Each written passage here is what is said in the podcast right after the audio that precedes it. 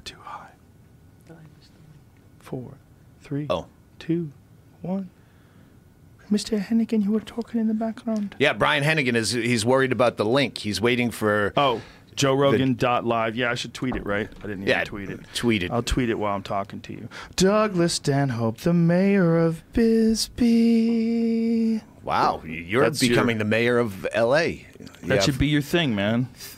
300 square miles of studio space. Uh, Twitter. I knew when I pulled up. Well, we went. The Uber dropped us at the wrong place, but then we walked a few buildings down, and I saw a pickup truck loading Epsom salt into a side door. I go, yeah, that's flotation tank shit right there. We get the right door. yeah, that's exactly what it is. Going live with Douglas. I only did uh, flotation tank once for a, a shoot at your house for the man show, and you had the one in the house, and we were doing it for a shoot, so you can't really sit back and enjoy it. But for that 30 seconds, they shut the door until they go, uh, action. You're like, wow, this is fucking weird. It's fucking weird. It's weird and it never stops being weird. Like even though I've done it, I don't know how many times. Every time I do it, it's fucking weird. It just it's a very strange feeling, and you could shut it off anytime you want. That's the best part about it. Like I love the fact I could just get out of it. Like if I if you want to do shrooms or something like that, that's a commitment. I mean, you're in. You're in. Six, eight hours. You're not and you don't know where it. you're going or who's going to call or stop by. Yeah, you can't. That you you're not shaking that. You're just not. It's gonna get you. I tweeted it. Did you get it? All right, beautiful. Um, yeah, but the tank, you just get out. It's awesome. You just open the door. It's over. I, I'm sure there's some kind of uh, upkeep that's necessary that I wouldn't do, and I'd forget, and I'd go on the road, and I'd come back, and there's bushes growing in there, and You know what you should do? You should start a tank center in Bisbee. If you Nobody has money to. in Bisbee. You don't. It doesn't have to cost a lot of money. You get like one or two tanks, and you just rent them out all day long. yeah, it's uh, again, it's uh, like people have like disability is the biggest form of income there. I bet insurance will pay for it. Maybe I made that up. You should probably check. um, I think that they'll. Well, I think it's a form of therapy for sure. I know a Still, lot the of point with is, I'm not good at upkeep. I know you don't have to. We have hire kind of an above ground pool that is just nothing but algae for eight months out of the year. Dude, I moved into a house once in Encino, and uh, nobody had lived in it for, I guess, like over a year. And they didn't do anything with the pool. And the pool had become this green pond. And there was schools of mosquito larvae swimming around in the pool. Like I was like, "What in the fuck is that?" Like you could see them. It was Yeah, the that's- weirdest thing, man. That's a problem with the. We're getting rid of the fucking thing, Build Dude, it was a deck where real used to be. problem. Like I was looking, I was like, "You've got a like a big stew of life out here." There, there were so many mosquitoes. It was crazy. There were like little schools of fish. I was like, "This is madness." All these little things are blood-sucking little vampires. They're gonna fly around and find things to bite. And where I live, there's no other body of water for a hundred miles other than my above ground pool. Isn't it crazy? Those little cunts. You can't kill them off. They just find a way to just breed and and like back east, they're way worse. yeah. They're way worse than they are here. It's something about the weather out here, I guess, that keeps them in check. The worst by far is Alaska that I've experienced. Have you ever experienced? yeah. Holy shit, man! You get out of the car and they just swarm you like you can't Huge. huge and super aggressive. And they only live to be like three months old. So when they're going for it, they're just fucking going for it. It's like some wolf shit. It's like survival of the fittest. with bu- it's the weirdest thing ever. They're like they're a different thing. Like we have an idea. Oh, mosquitoes. Yeah, they're annoying. They get you. You slap them. No, no, no, no, no, no, no. No, this is a swarm. This is hundreds of them in your face, in your eyes, all over your mouth, everywhere, instantly. Yeah, we have no CMs. The pool was cool when we got that house. Uh, it's above ground, but it's on a, a slope, so there's a deck on one side. So it seems like an above ground pool because you're above the pool, but it's still an above ground pool and it's only you know four feet deep or something. Right. But once monsoons hit, Look at that. Oh my God. That's mosquitoes in Alaska. We're looking at what looks like a swarm of birds. That's the worst part about Naked and Afraid. If you ever watch that show, is the bugs. Like, I could go a month without eating. I do that anyway. I'm a drunk. I get my calories from the mixer. Are you? Do you have to stay naked? Like, can you make clothes? I don't know how much they cheat. Oh no, they they have made clothes. They have made clothes. Yeah, I don't know how much they. Yeah, the producer it. says, Yeah. "Okay, you can make the beaver cloth, but you can't make a full like hoodie." They do it with every one of those shows. They, they'll call those shows reality shows, but there's a certain amount of like plotted out ideas, and you can see them take place. Like you could see like the act. You, you see acting in people. I, you know? I, I have a whole chunk in the book that I'm here to promote. Ah. see, but about how I I'm I glued to reality just to find where they're lying. All right, that's obviously this is not obviously. fame. I like the name. Yeah, I don't know who came up with it. That's beautiful. Fuck yeah, dude. You're an author, like a legit author. How how did that happen? I don't know. But you are like you've written two like legitimate books. That's pretty fucking interesting, man. That's a you're a different kind of person to do that. Like that's um, I've always felt like a, an extra. I mean, one of, one of the things that I love is you actually wrote this too. Like Yeah. you wrote wrote this. Yeah, there's no Yeah. guy. Yeah. What, now, there's nothing wrong with those guys because that's probably the only way you're going to get a Joey Diaz book, right? Right. Uh, Yeah. Yeah. if a guy's Right. not going to write it, Right. Yeah, get a Yeah, guy. Get a guy. well, Joey Diaz could sit Yeah. and tell you all the Exactly. stories. Yeah. He could tell them right. And if you have a guy, I'm just, I could never trust anyone to write. so hard, so hard. I've, I've talked to so many authors uh, or writers or journalists even that they'll hand in a piece and then the editor tweaks it and changes it and and the, uh, an editor got fired from the Daily News for doing that pretty recently because the guy had attributions in his story, the different studies and shit. Or where, where he got the information that was in it, whatever the, the version, right. and then he got accused of plagiarism when he has the original document that he sent to the publisher. That was- oh, so that- the editor yeah. was the plagiarist. Yeah. The editor just That's said we up. don't need to tell people about that. They made a weird judgment call and they removed the references. Well, you know when you do interviews, how Yeah. often they fuck up what you said. Yes. Like I remember, I was the winner of the Montreal Comedy Comp- uh, Festival. Like, there's no winner in 1997. No one wins. It's yeah, like, they don't understand what that means. But yeah, if you if if you read. Which I don't on purpose now. You read an interview you did. I didn't say that. Now you're making me look like a dick, and other comics are going to see this interview, and I didn't say it like that. You're like the only guy that ever won a comedy competition that people don't hate. you know, because you won San Francisco. Like everybody, But that was after that was uh, done. Like there was do you no, mean? no one. It wasn't a big deal anymore. Wasn't it Back you in the versus 80s, Dane Cook? Yeah, uh, but we were both completely unknown at that point. right, right. But still, you weren't unknown in the comedy world. But the But the, point is, the- like the nobody got mad at competition for it. itself in the uh, you know, late seventies, eighties was a huge deal. That's when Robin Williams and Ellen DeGeneres. Right. By the time I did it, it was me and an unknown Dane Cook. Right. I think competitions are fucking weird when it comes to comedy. Like that's a you're changing what it is. I like the festival idea. Festival's nice. You- We don't have to make it fucking Star Search or whatever. Whatever you know, America's Got Talent. It's it's That's it's uh, just shows. That's what the country wants. I You're gonna know, they compete. do. But here's battle the thing. royale. It did introduce a lot of people, like when they started doing the the stand up show. What the fuck it is? Last Comic Standing? Yeah, Last Comic Standing was the introduction that a lot of people got to a lot of good comics. You know, I mean, that's how people found out about them. Yeah, uh, but as long as you know going in that this is rigged. Yeah. Like, when you're doing, Sort of I little just bit. did uh, Seattle. I played up there while the Seattle competition was going on, and a girl I know was in it, and I had to like, no, you first of all play to yourself. The judges are going to be people like fucking morning show hack, AM sports talk, DJ, Right. whoever they can get it's not real. Just yeah, do your best. If it makes you work, that's why I liked him back in the day because it made me work. It made brevity important. I have seven minutes. Cut out the dead weight in this joke. Get uh, you know, hit your fucking beats. And but I knew that it's bullshit. Yeah. Yeah, man, it's um I'm sure I won because I was way cooler than Dane Cook, and I hung out and drunk with drank with the fucking producers and well, wait, wait a minute. Why would you say that? I mean, wouldn't you just win because you did a great job? really a funny human comic? beings aren't. Oh, you Is know it possible? What but it's San Francisco. Aren't they a little bit more open-minded and intelligent than the rest of the country?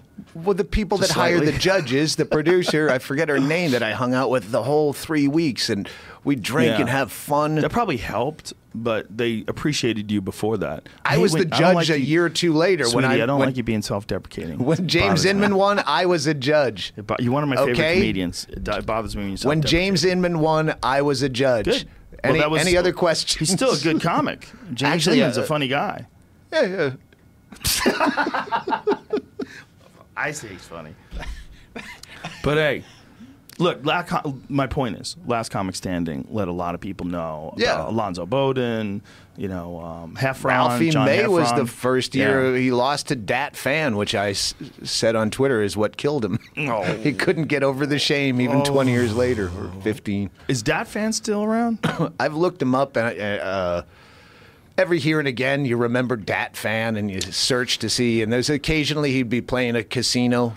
he was a guy that I felt like there's some really unbalanced hatred towards. It was very odd. When he won Last Comic Standing, people were really mad. There was a certain percentage of comics that were really mad. And let me tell you something. I was there when he had a set, and he fucking killed. He fucking killed. Whether or not you like that kind of material or not, there was like he got a, a bunch of hatred. It was wasn't just he was a, you know a young guy like wow what what is it crazy because Eliza won last comic standing when she was like three years in right? I think she said did she didn't she say that? Three or four years in I hope I don't say the wrong years but I mean that's kind of the same thing along the same lines right? Like you, you're getting in like re- but if you do it you do it. If you win you, win. Yeah, you, you get eight minutes to Yeah. kill. You could break it up. and for whatever reason man people were so pissed at him because he was kind of fresh to comedy right like he hadn't been doing Well, it he was long, right? ridiculous. He was a, one of those scientists that you hate. He sat down and he'd graph the laughs per minute he's getting based on his recordings of his sets. And he really did that yeah, on on Last Comic Standing, he'd have these oh, graphs of laughs. You know, hmm, that's interesting why do we hate that I don't know. We were talking about this on a podcast yesterday, where like uh, the, all the people that you were trained to hate. We're talking about like Carrot Top in the '90s. Like you hated Carrot Top as a comedian. You kind of Yeah. had to hate him, and then he beat Bill Hicks for some comedy award back when they had comedy awards. Uh, Well, it's also the prop thing. For whatever reason, a prop comic is a lesser man. Right. But Which he's so actually stupid. he's the last guy that's going to interfere with us. He no one's flipping a coin between Carrot Top and Joe Rogan. Right. Well, yeah, and but I, I think there's enough to go around, even if they were. Like, well, I who know. gives a shit? But I'm saying all that hatred, and we were talking Yeah. Mm-hmm. about Denis Leary, who I listened to on Stern, and I really loved the interview. And I liked Denis Leary, and I realized it was just all that he stole Bill Hicks' Mm-hmm. persona thing that I just hated him for that. And Right. you get old and, and Yep. you go, I, I don't really give a shit. Yeah, and when do you let it go? Right. Yeah. When do you let it go? now, when we're Yeah. old, and go, Yeah, what the fuck are we doing?" Silly. Yeah, like we were joking around uh, before the show about uh, I had to send off an email, and you're like, he's probably talking to someone on Twitter. No, fuck your mother. Like, imagine being that guy that's just still doing that all the time. Like, god damn, man, that'll rot you. I talked to Owen Benjamin. He's like, dude, sometimes I don't sleep. I'm like, listen to me, man. You got to stop doing that because Owen will fucking go to war on Twitter all day. And Jamie Kilstein, Jamie Kilstein was on, and he was pretty open about like how he would be when he was all social justice warriored out, he'd get crazy with his phone in these arguments where he couldn't think of anything but. He was constantly pulling his Yeah. phone out and checking. And what did they say? What did they say? Well, fuck them, you fucking cisgender piece of shit, or whatever the fuck it would be. like you get you get mad with it, you get obsessed. I just say, don't do it, folks. Avoid arguments in real life, and Especially when you're arguing Yeah. down. you might be. You know, you might be like going to war with someone who's on your own level. Yeah, argue Yeah. up. I, there's a, Yeah. a couple of recent things where friends of mine are arguing. Like, you, you know that you look like a fucking open micer when you when you have these arguments in business with people who are far Mm-hmm. your underlings. Yeah. Well, just, I mean, I just really feel like we should try for meaningful discussion with friendly people and just figure out what the fuck we disagree on. But that's where I get trapped. Is I'm the guy that when the Jehovah's Witness comes to my door, You start if I'm in the mood, I'm gonna I'm gonna prove them wrong. And the less sense they make, the harder that fucking wood is to knock on. Dude, the I used more to, that used to be my thing. I'd always want to argue with people. about, uh, especially about like if someone like had, had some ridiculous religious belief. I would always argue with them about it, and now I'm like, I don't, I don't care. Like as long Don't as time. nice. I think it's. I think it helps a lot of people. I really do. And it, and it, even if they're not right, here's the thing: if you live like it's true, it it is right while you're alive. If you live like it's true, like we look at it like almost from two dimensions when there's like multiple dimensions to the idea of religion. Because even though it probably there was never a time where a guy came back from the dead, there's probably never a time where a guy walked on water. But if you buy the idea of this person and this person's goal for humanity and move toward the direction is like moving towards love and compassion and treating each other as equals. I mean that's like the whole Jesus thing. So even if it's if it never really yeah, if it's happened, a weird superstition that was the catalyst to make you a decent person. Yeah, I think like all human things, it gets poisoned along the way. But the idea behind it, if even if you don't think it's true, if you treat it like it's true, it is true. Like you really will make a better world. It sounds like super hippie.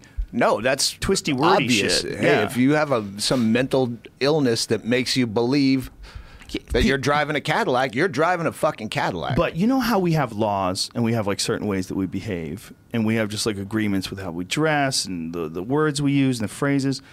If there was a religion that was all super positive that we just all agreed to adopt just the same way we adopt all the other things that we do in our lives. All the other normal shit we do with like the way we decide to dress or cars we drive just adopt that in there too. Like this is this is just how we behave. We behave as this we, if we as if we are souls in a vessel created by the Great One who knows everything and has a plan for us all, and we should be kind to each other and move in the direction of love and harmony. I mean, that's basically what all religions well, then there'd be best say. some cocksucker that says, "Oh, yeah, uh, that great entity just spoke to me directly Mm, in my bedroom, and we're going to have a different sect of this That's perfect religion." There's Uh, a fucking funny show on Netflix about that. The Unbreakable Kimmy Schmidt. No. She's a woman who's in a sex cult, who's in a like a, a backyard, like trapped in a basement for like months with some. I don't know. I mean, I don't know how. It's years. I think it was supposed to be. It's a really funny show though, and she gets. is it- have you seen it? Wait, is, is it a show or yeah, is it it's a, show. It's a sitcom on Netflix. It's called The oh, yeah. Unbreakable Kimmy Schmidt. I think Tina Fey is one of the Yeah. people, the creative people behind it.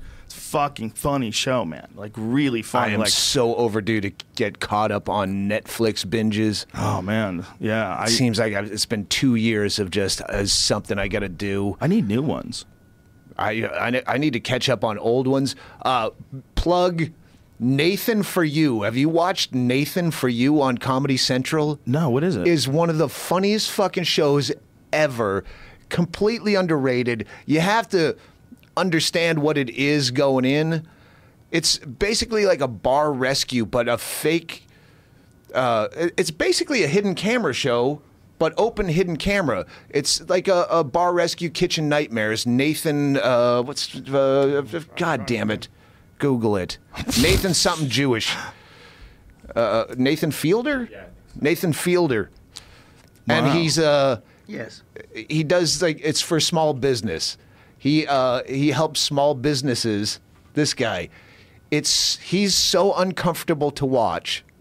I, I can't do it justice. Really? You have to watch Nathan for you. So these people with small businesses think it's a real show, and they they come on and he helps them with their problems, and it's it's it's so amazingly layered in watch the one with the uh, the guy that has the uh, TV shop that can't compete with Best Buy, and there's so many layers. I put it on my phone. I trust you implicitly. Please watch it and then tweet about it because it's fucking brilliant, and I, Damn. I'll just embarrass it by trying to explain it. If there's anything, any problem that I have with Netflix is that sometimes I don't know what I'm looking for. You know, like there's a lot of shows that turns out like, whoa, there's four seasons of this, and you never heard of it. Like maybe it's just me, maybe I'm that, and it's totally possible because there's always some fucking new musical artist, and I go, who the fuck is that? And I'll go to their Instagram page, and they have 14 million followers, and I'm like, oh, it's me. I'm that old man.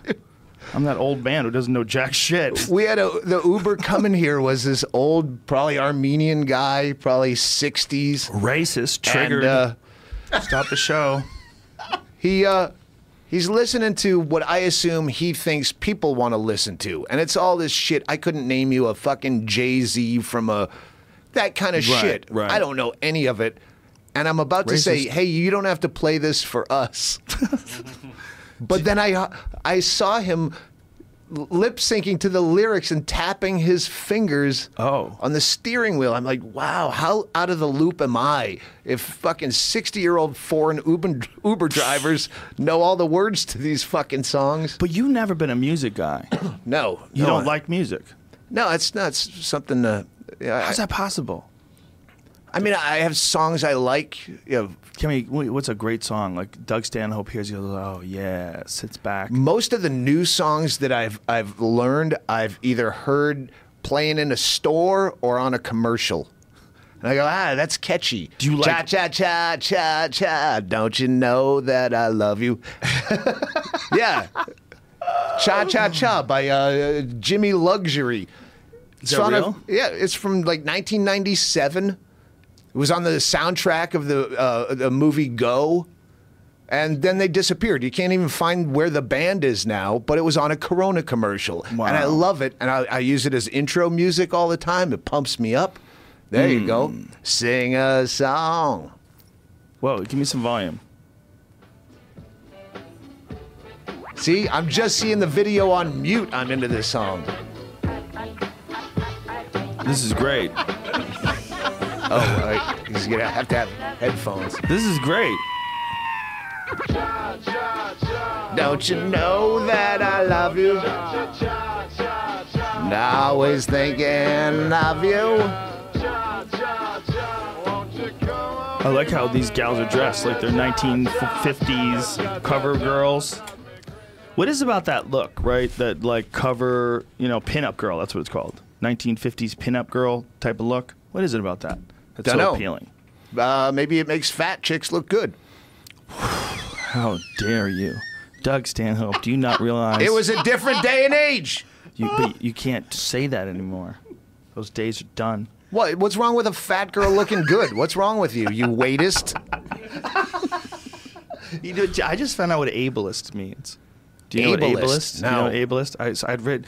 I saw someone write ableist. I'm like, do I really want to go into this Is one? it, it's got to be uh, It's- uh, handy capable. exactly. All if right. you're a person that doesn't You have can a keep mental changing the words, yeah. but you- if, if you are mocking someone who is like literally stupider than Low you, watt gurgler in a high back chair? Exactly. You're, you're you're an ableist. If you call people idiots, you're an ableist. Yep. What about humor? That's how. That, what about humor? what- that was my last special. I did a whole bit about. It's called the euphemism treadmill, where you can't say retarded because, but retarded was the clinical term because before that they were called imbeciles and morons. Well, they were called mongoloid idiots. Yeah, and then that's it- what it was for kids with Down syndrome. and they kept changing it, and then we kept making fun of them with the new name. So they had to change the new name to something else, and then we'd make fun of them with the new name. And Yeah. the punchline to the entire long bit was.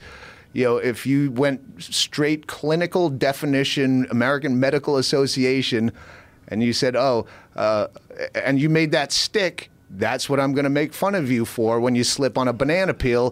oh, you just exhibited some of the atlantoaxial instability usually associated with the trisomy 21 genetic disorder, you fucking stooge. That's not funny. My son was born with the trisomy 21 chromosomal imbalance. if you, Yeah. There's certain things you can make fun of, though, right? Yes. Still, white people, white people are fair, ga- fair game. You could be racist as fuck, sure. especially if you're a white guy. You hate white people. Like making fun of lawyers. They hmm. laugh exactly. along with you because Yep. they own everything. yeah, lawyers are a good one to make fun of, but you can't make fun of Jews. Well, yeah, Jew is just one of those words where it's all in the inflection as to whether or not you fucking Jew. Whoa. Yeah. Right. It's all about Hey, no, Jews. you know the Jews are uh, uh, people that. Uh, well, that's fine. Right. But if you say Jew, Yeah. Like you say, if you say I'm all about Jews, that's okay. yeah, I'm all about Jews. I just like hanging out with Jews. That's it. only Jews. People would go, Hey, "Okay, you're in the right okay." town. Like you'd be okay. Like that's all right. People accept that. But if you're like, God, I'm tired of all these Jews. Unacceptable. Unacceptable. Well, I, I overdosed on Jews. I was just around nothing but Jews for like months. And then See, I just that's saw why a few I- too many. I wanted Armenian in my life for a few days. I, want to talk to some I guy. never do sets. if I come to town and I'm hanging at the comedy store, it's to talk to you and drink in the back bar and hang out. Hey, do you want to do a set? No fucking way. Wow. Do I ever want to do a set for normal people? I I paid my fucking dues. I made my bones to have a small niche fan base that are unoffendable. Doug, I got news for you. Okay, I hate to do this to you again, but they're here. Like your fans are here. Your your fans are. If your fans are in L.A., they would love it if you did a set there. Like it's not like they, they wouldn't go. They're there. Like you have a lot of fans, you fuckhead. I know, but I Stop don't- it with I this don't like, small work. niche group. That's horseshit. People know you're funny. I'm tired of this. I'm You're talking about nuts. when it's just a mixed bill of Yeah, fucking love you. scatter shot. There's 400 people. I bet 320 of them are your fans. First of all, you know this. Well, you still do some shit. I saw you last time I saw you. You were doing one of those weird shows where people just called out premises, Yeah, stand up on the spot. and you fucking destroyed it. And you told me afterwards none of that was planned. You had none of that in your holster. All of that was off the top of your head, which is fantastic. I was high as a kite. I barely knew what I was saying. It's but for me to do material, I can't do. 15 minutes. Douglas, I don't have Douglas, a. I have a one bit Just that's give me a 15 hug. minutes. Just give me a, a mental hug. Just come into the embrace of the comedy store. Just stop this. Uh, this, But this why? Why would I do it nonsense. outside of my own comfort zone? I don't. You I are don't in your comfort zone. Your comfort zone is everywhere. If I went It's up on stage, if I came to town, which I rarely do, I get to see you and a million people I never see all in one room. And everybody loves to see you too. But if I went on stage, then I would have this whole anxiety. Well, that sucked, and I then I'd be apologizing for my set. Oh, great set, says Greg Proops or someone, and then you're like, it wasn't good. I forgot this tag and that tag, and I, sh-, rather than just hanging out and enjoying myself. So fuck a fuck a You set. know, here's the thing though, and this is I'm going to say this with all sincerity. There's uh-huh. more understanding and camaraderie at the store right now than any place I've ever been at any time. And even when we have bad sets, like people, someone will have a bad set, and like, how was it, dude? I did not connect with those people.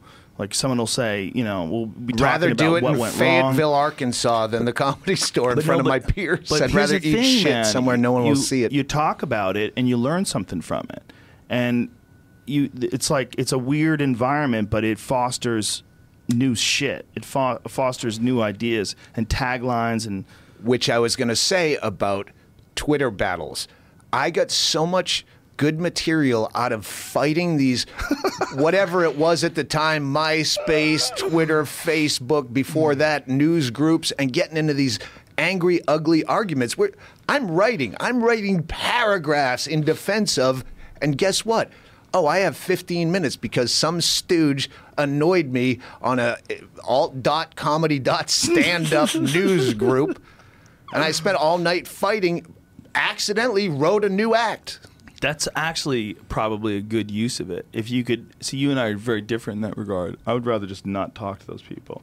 But if you did want to go to war, which I used to do, you can get some material out of that for sure because you're forcing yourself to think. Like anytime you're forcing yourself to, like I found that like the best shit that I ever write, I write completely free form.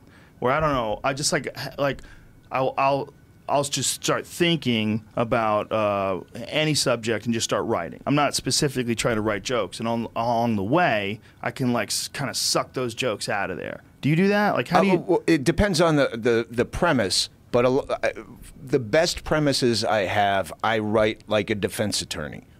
So, That's and then you can look at it. plug in the jokes afterwards. Right. Once the justice has left the- Yes. the, the courtroom, all rise, then you put in the fist fuck jokes. Yeah, there's there's a guy. It's super important to have a balance, right? And you got to find out where that balance is, like when you can get away with a premise. You know, you got to stack it just right. Like you just stack it the wrong way, one way, and you look like you're patronizing and you're full of shit.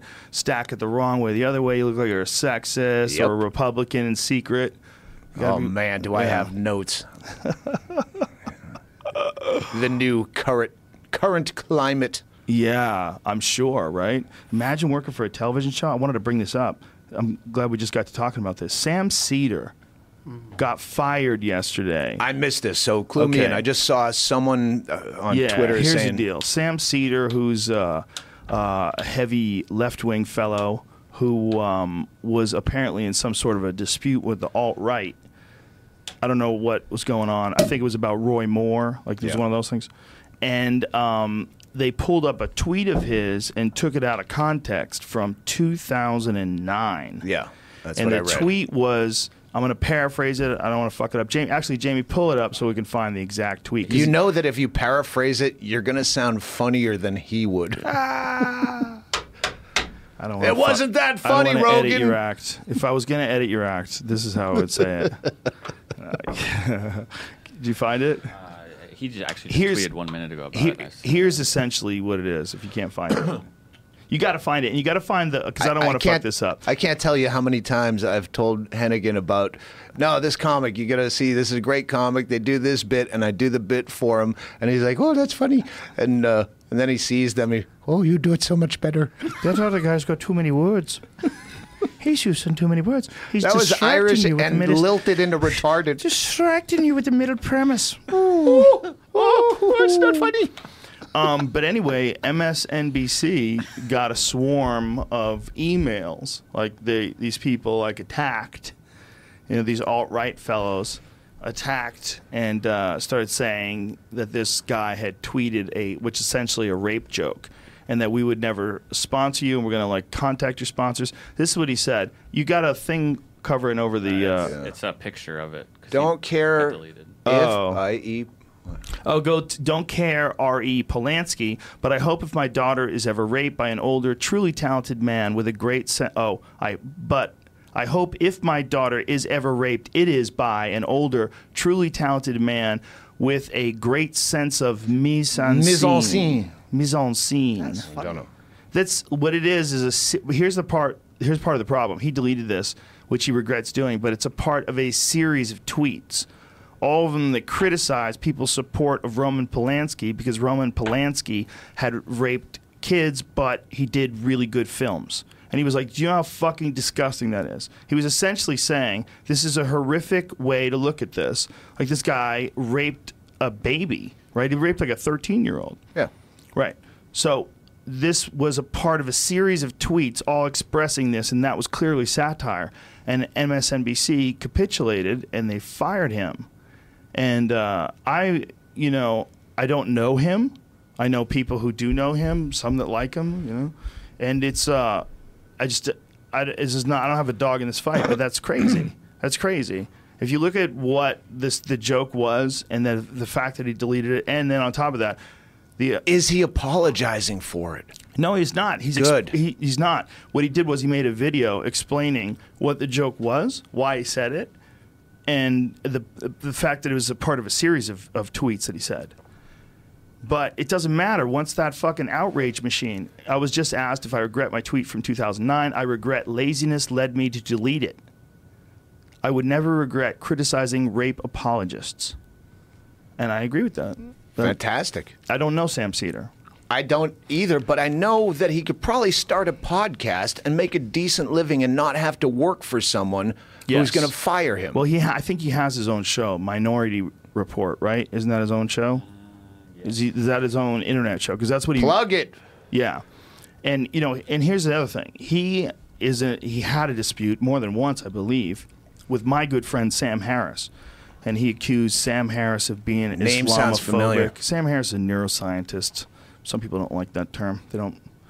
Um, he's an author, runs has a podcast. He's essentially an intellectual, very, very, very smart guy. Like one of the smartest guys I ever have on my podcast. So, what was their beef? Sam Harris d- believes that all ideologies are inherently dangerous and Islam is very problematic. And many people on the left think that when you criticize Islam, that you're some sort of a racist. You're akin to a racist. Whereas if you criticize Christianity, you're someone who's just not a rube, right? It gets that weird thing because of brown skin and Yeah. people's desire to not be perceived as racist. So they go way overboard with it. And Sam Which is Harris what's not- happening with the Me Exactly. Too thing, where you go, I see all the benefits of people coming out, Mm-hmm. and it's putting the fear in a fucking everybody. Who Let did I fuck 20 years ago? Go exactly. ahead. No, but I just wanted to just for Sam's sake, like he's not a racist by any stretch of the imagination. He doesn't like ideologies. He doesn't like uh, something that makes you think that God wants you to kill people. He doesn't want. I mean, whether or not you interpret that the way the Christians do. I mean, there's not a lot of people cr- killing people over some shit from the fucking Old Testament. You know, there's no one out there enacting the ra- the rage of God for people wearing two different types of cloth, right? because Christians are generally better off. And once you Financially. get yeah, once you get a lot of fucking toys and yeah, you, you dismiss a lot of that. I should kill myself in the name of blank. That's a fucking good point. You know, and I've always wondered if you look at like the Middle East, you're not looking at like rush, lush tropical forests and beautiful beaches like Brazil. You know, where everybody's happy and they want to play fucking volleyball on the beach and do jujitsu. Everybody's having a party. No, it's not. Yeah, Brazil. Saudi princes. Yeah, Yeah, they still wear the garb, but then once they get Yeah. behind the gold-plated palace doors, yeah, there's dicks is swinging and fucking champagne flowing. But outside, it's all just sand. Right. Like think and about poor that. people Yeah. that have nothing better. That's why Jesus works in the Mid East, I mean, mid- Midwest, where you're in fucking Yeah. Indiana and you have fields to plow and it's going to be oh, shitty, gray, Oh, God. angry weather. And yeah, maybe Jesus is the only thing getting you through another year, another harvest. and you put a marble on the highway and it just sits there. You thump it, it doesn't keep rolling. There's no hills, bitch. There's no hills. It's the fucking worst. Indiana's the worst state in the fucking country. But even in Indiana, if they found gold and it became like Qatar or some shit, they just, you know, they found oil. They found Right. like some crazy new patch of oil. And all of a sudden, they started building the world's tallest building there, and all the same kind of shit they do in Dubai. I mean, Dubai apparently is insane now. They have indoor surfing things in Dubai. In the middle of that, you get a, a surfboard, and you're indoor surfing. You could ski indoors. They have indoor skiing in Dubai. Yeah. And you're going to have that here in the compound. Dun, Do you have a dun, name for this uh, new uh, I can't studio call it the compound. establishment? It's kind of And- worn. Yeah, and but plus I think Anthony Cumia, Anthony Cumia, who I, I have to give his props to, he's probably the reason why I started a podcast. It was first of all because he was a part of Opie and Anthony, which was the first time I ever thought like I really like doing radio, like the way Opie and Anthony Yeah. did it. It was great. We would come in. You you love doing it too, right? Yeah, but I remember first doing it going, wow, am I the shitty episode? Because no one really talked a lot. We just had fun. I know. I, I- it took me a minute to. Yeah. Oh, they just decided to do what they wanted to do with radio. I just thought I was boring because there's no bells and whistles and fake laughs and. to this day, I don't think Opie and Anthony got the credit that it deserved because I think that they let us, they let us, like they're the best show. They were the best show ever. They don't exist anymore, unfortunately. But they were the best show ever to go on as a Do comic. they exist? Uh, In their own world, they do. I know Anthony does. he still was, has his thing. Opie re- was recently fired. I don't. I don't know what. I didn't know if he started his own thing. I don't know if he I don't know if Norton's still doing his thing with Sam. Norton is. All Norton's still doing his thing with Sam, and Norton does a thing with the UFC too. He does UFC right. Uncensored with Matt Serra, which is hilarious. And Norton also does the Chip Chipperson podcast. He does all that on his own now. Yeah, I've never listened to it, but I've I've been tweeted about it enough to know that it's a character. And Oh, it's hilarious. It's so uncomfortable. it's so good. It's one of my favorite things that he does. It's fucking amazing. You want to see a video of it? He'll not pull- right now. No, It's, okay, uh, okay. you know, it's- we're in a, a live broadcast. I know, but I, I'll pull it up I, sometimes. I hated making people listen to 30 seconds of cha cha cha. it was good. I liked Alright, it. good. Let people know. A lot of people don't know. There's a lot of shit people don't know. you know, there's only one way to find out. Someone has to tell you. I find out from commercials. That'll help. That'll work. You know. I know Corona still sucks as a beer, but I like the song that you used. Thank How you. dare you? Are they a sponsor? like a Corona with lime. If I'm in some tropical climate and I want a beer, but I don't really want a beer. yeah, it's a. I want a soda, but I want to stay drunk. you know Hmm. what a Moscow Look. Mule is? Yeah, what is that? It's uh, some drink, but they uh, there was a surplus of copper at the time, so the guy. In order to get rid of copper, said, "Oh, you have to drink it out of a copper cup," and it was just a big ruse. And now copper, it's going to be in a copper cup. And I don't know how they did that with Corona and a lime. Oh no, you put a lime in this beer. Yeah, that's It- true, it- right? it- Why does it have a lime? And Yes. every now and then someone sticks a lime in a Dos Equis, and you're like, what? like, what is this? What is this? Wow, you've become judgmental. Yeah, in your old beer judgmental. drinking years. Yeah, I get weird. you know, I get weird when it comes to drinks. But Corona's not a bad beer. It's just like, not a right. strong It's- beer. It's it's fine. When I'm in a place that's dark, I like to drink real shit. I like to drink like an IPA or a Guinness or Jack Daniels. That's what I like to drink in a dark. And I like a, a dark wood environment This with is- some shitty neon lights. This, your studio is a great dark. This is a, a bar like I would go to.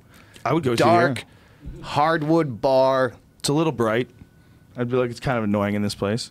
If like if it, you know cameras weren't on, we'd, well, we'd if for day drinking, this, this is no. If you came out of that bright sunlight, Oh yeah, yeah, yeah. This would be came into this, you go, Oh, yeah, yeah, "Oh, yeah." brick. especially if it's hot outside. Which, by the way, it might get hot here any minute now. There is a fucking fire in Ventura, and the winds are insane right now. And the fire v- through Ventura is just tearing things apart. You've got the alert on my phone in the Uber drive over. What? What? What? Dude, Be it's- careful! it's- warning! Warning! It's bad, man. I mean, it is bad, and it scares the shit out of me because I, I you have kids somewhere. Yes, there's that for sure. Um, but what it scares the shit out of me is that in the short term, I think most people are going to get out of there if they prepare and move accordingly. But you gotta you gotta realize what this is. Like this is something that when you get a fire this size, it's burned. Back that up a little bit so you can get the numbers. Just in today, it's burned 45,000 acres, destroyed at least 150 structures, and forced 20,000 people, 27,000 people to evacuate and they can't stop it. They don't have enough manpower. When when something is this big and it's this strong and the winds are this fucking crazy, you look at how those trees are blowing over sideways and these fucking houses are up in flames. I mean it's How do they even have enough water? I don't have no idea. Where I live, City Hall just burned down. The City Hall building, and just them putting the fire out, everyone's water went out. There was not enough water. You couldn't turn on your taps because they used it all to put out City Hall. I wonder if there's like a chart where you could see where you could go back to 9/11 and then post 9/11 how many women got impregnated by firefighters. Like how many because remember when firefighters like after 9/11 remember they were real heroes. Yeah, no. People have kind of like taken them for granted until they do something to actually save your house. I used But, to like- do that bit about the after 9/11 firefighters and cops were getting so much hero pussy they were launching it like uh, rotted octopus out of out of uh, what do you call those fucking Slingshot? slingshots Wrist rocket? they'd have to swat them down with tennis rackets I had this whole bit about hero pussy They- So true, right? Yeah uh, no not well then the war came and then all the that was I think the bit was all the troops are getting the hero pussy that 9/11 first responders used to get and now they're just hanging around bars going remember me Yeah, man. Do you know Google has this crazy thing on its phone that I was paying attention to recently, where you um, you say something like "Hello, my name is Doug Stanhope," and then it translates it out loud to someone else, like through your phone. They talk to your phone, and they'll say, you know, "Me hablo Pedro I- en compañía," my-" and they, they go through their thing. It translates it, and then it changes it in your ear to what English is, the Up. English version of that. Babblefish. What's it called? Babelfish. No, Yeah? but that, that's what it Something was. like that's it. what yeah. it was on the Hitchhiker's Guide to the Galaxy. oh Ah, okay. so applefish yeah. as a I, I saw parody of this. babblefish I saw this. It's a new feature on this phone called the Google Pixel. And I, I said, I don't think people, and you have to have these Pixel earbuds that do it, or you could actually do it through the phone, I think, without the earbuds. But I don't think people understand how crazy this mm-hmm. is. Like, if they- they're just starting this thing out, like, it used to be you couldn't really talk to your phone. Now you could, like, you could do a Google search by just pressing that speaker button, say, Who is Brian Hennigan? And then it'll go boop, in like seconds. It'll pull up your Wikipedia, who is Doug Stanhope, in seconds. Like, what is going to, if they can do this thing right, we're going to have a thing in our ear, like a little uh, earbud, and you're going to be able to talk to people all over the fucking planet. It's going to get super strange. People that uh, speak Arabic languages, people that in, in South America, you're going to, you got to, I still every every so many of these technological advances. I think about you and your bits back in the day. Why do they have all these things on the cell phone that replace what a cell phone is? yeah, well, the idea was like, why are you making me read? Yeah, text Yeah, me. some- it yeah. takes me four buttons to make an X, uh, an, An S. S. Call me. Just call me. back then I would have never thought that text messaging would become popular. Like there's a bit that you could never do today. I could only do that bit in 2005. Yeah. When it, when it was real, like people were starting to send you text messages, like, "What the fuck is this?" You would get it on your phone. You'd go, "Why don't you just call me, stupid? Why are you making me reply with my thumb?" Well, like, that's because slow it, and it- awkward. it shows how much you don't really want to talk to your friends. I don't want to have Hmm. to say, "Hey, how you been? What's going on? How's the kids? How's your sister?" Yeah. I just need one simple response. I respect Joey Diaz for that. Joey Diaz will not do that with you, and I think he's right. I've been thinking about it more and more lately. I have these weird text message conversations with people. I'm like, why am I even doing this? I've- I need to look at you. You need to know I like you. Like we're friends. If Like, we're gonna socialize, wrong, don't fucking talk. text me. Hey, how's Yeah. it going? Th- that's a bar No. conversation. Yeah, you can't do See that. me in a bar. I don't want to sit and catch up via Right. text. Hey, how about that one? Been a long time. hey, Yeah. how about just Yeah, hey? Yeah. Hey. Fuck is this? What are you, 12? Your kid get my phone? Your kid's got my phone number, motherfucker? What's going on? Hey? See me in a bar and then sit down and say, "Hey." Are you 12? what? Hey. Hi. You can say that to your friend. Like, hey, hey. Yeah. Yeah, but I we already- Usually that's the extent Yeah. of what I have to say anyway. We Hey, got it all out of the way. High five. Yeah, Can't high five on text, but you probably have a, an emoji. You can't hey on text. And, you know uh, what you definitely can't do? You can't yo. You lazy fuck. You want to talk? You ain't got shit to say. Yo. I need affirmation that we're still friends. well, Just it's, yo. it's kind of part of the business. We're not going to be close friends over a quarter of a century just because uh, of text messaging. I don't live in your town. You're gonna lose brownie points if you just type yo. You're gonna have to have like yo. Um, are we still having lunch? Yeah. yo, are we going to the game? Like Yeah, yo. I texted you a week ago. Hey, what time are we doing that podcast? Because he's supposed to set up other shit around it. But then I've said in parentheses that I don't want to do. So I'm glad you didn't get back to me. I'm so glad I helped you yes, you did. with my No, procrastinating. Rogan. I go. Rogan's podcasts are like nine hours, and uh, we're not going to be able to it's fit other ones in. It's unfortunate, but what is fortunate is Mm-hmm. this is not fame. It's available right now, ladies and gentlemen. Joe Rogan stories are in there. Oh, beautiful. It has an index. I do have a, I have a lot of fucking name drops in there. We have we had some good times. You know that the the story that we were talking about in question, you have to read about in the book, but it involves Doug Stanhope and I in the desert. The the day Yeah, of well, the I'm sure we've talked about it on mushrooms. podcasts. Yeah, I know we have and too then, many times. And then probably. afterwards, going to that Lakers game a few days later. yeah, that was a weird one, right? Yeah, in the height of 9/11 patriotic fever, and I was like, this is nuts. You guys are going crazy. Like you're standing up for a basketball game. this is. I remember when you picked me up at Curson for that game. Hmm.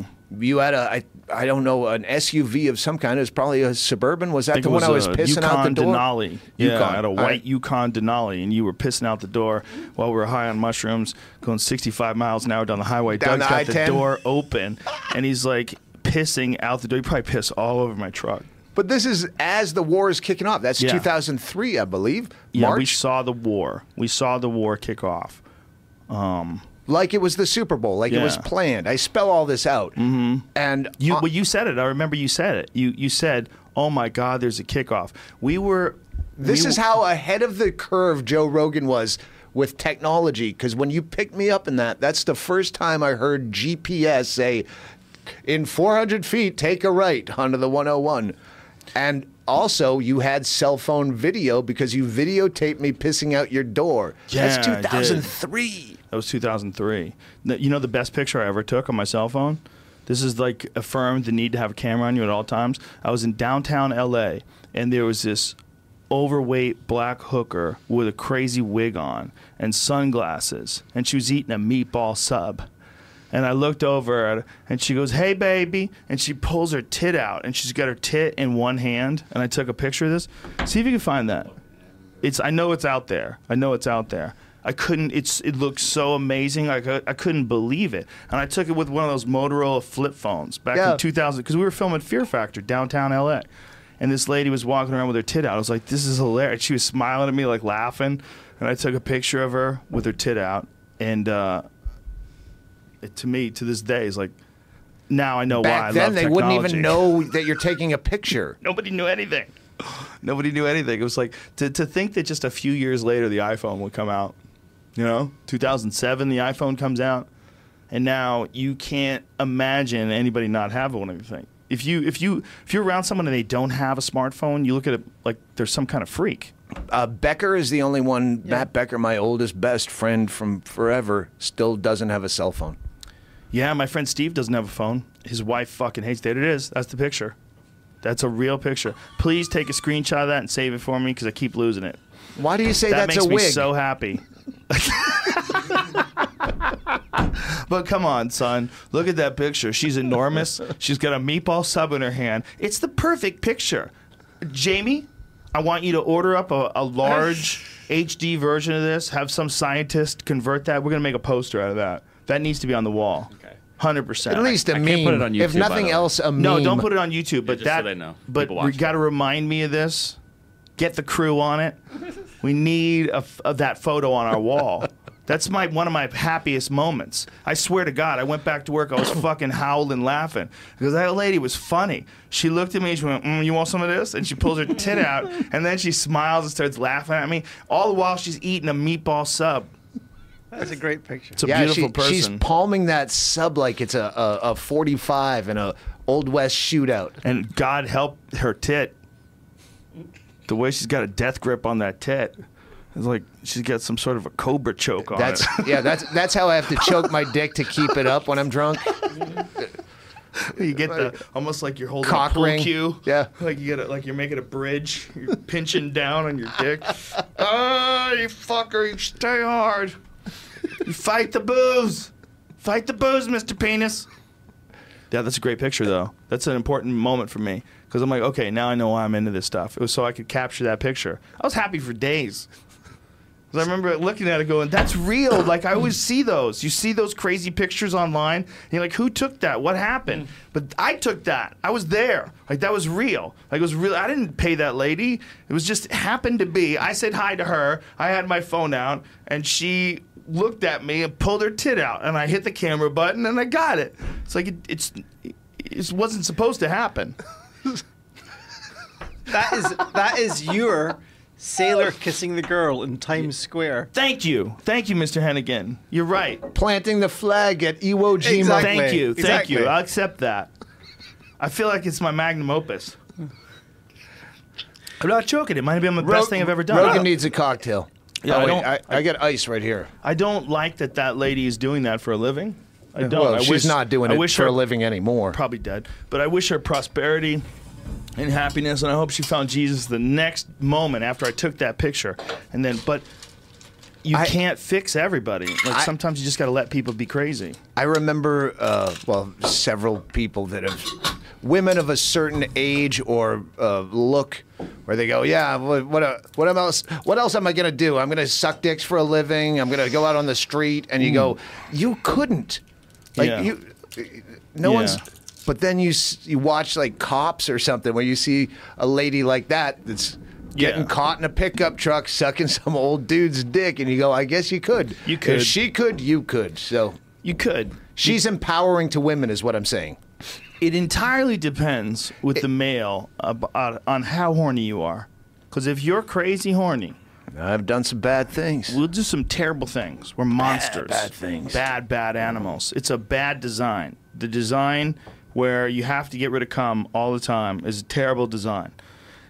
It would be way I, I better do, if I it was do like quote tears. you a lot. It's an old bit of yours that I quote a lot. Is your uh, post cum depression? Is that how it goes? Uh, Post nut depression. Yeah. that f- Yeah. feeling that, Like which what? is so like I, I really believed I liked her. Yes. It wasn't until uh, and as the semen is rifling out of you, you go, oh, oh, I misled her. I know. oh my god. I misled myself. which you know, that's where you get scared with the Me Too thing. I know I didn't rape anyone, but how many times might I have led a woman astray with uh, promises of everlasting love and harmony just because I was drunk and wanted to fuck her and then didn't call. I was inappropriate afterwards. I didn't do the, uh, hey, um, I don't think we're right for each other. I, Yeah. And she's stewing about it somewhere and wants. To, uh, you can't me too me.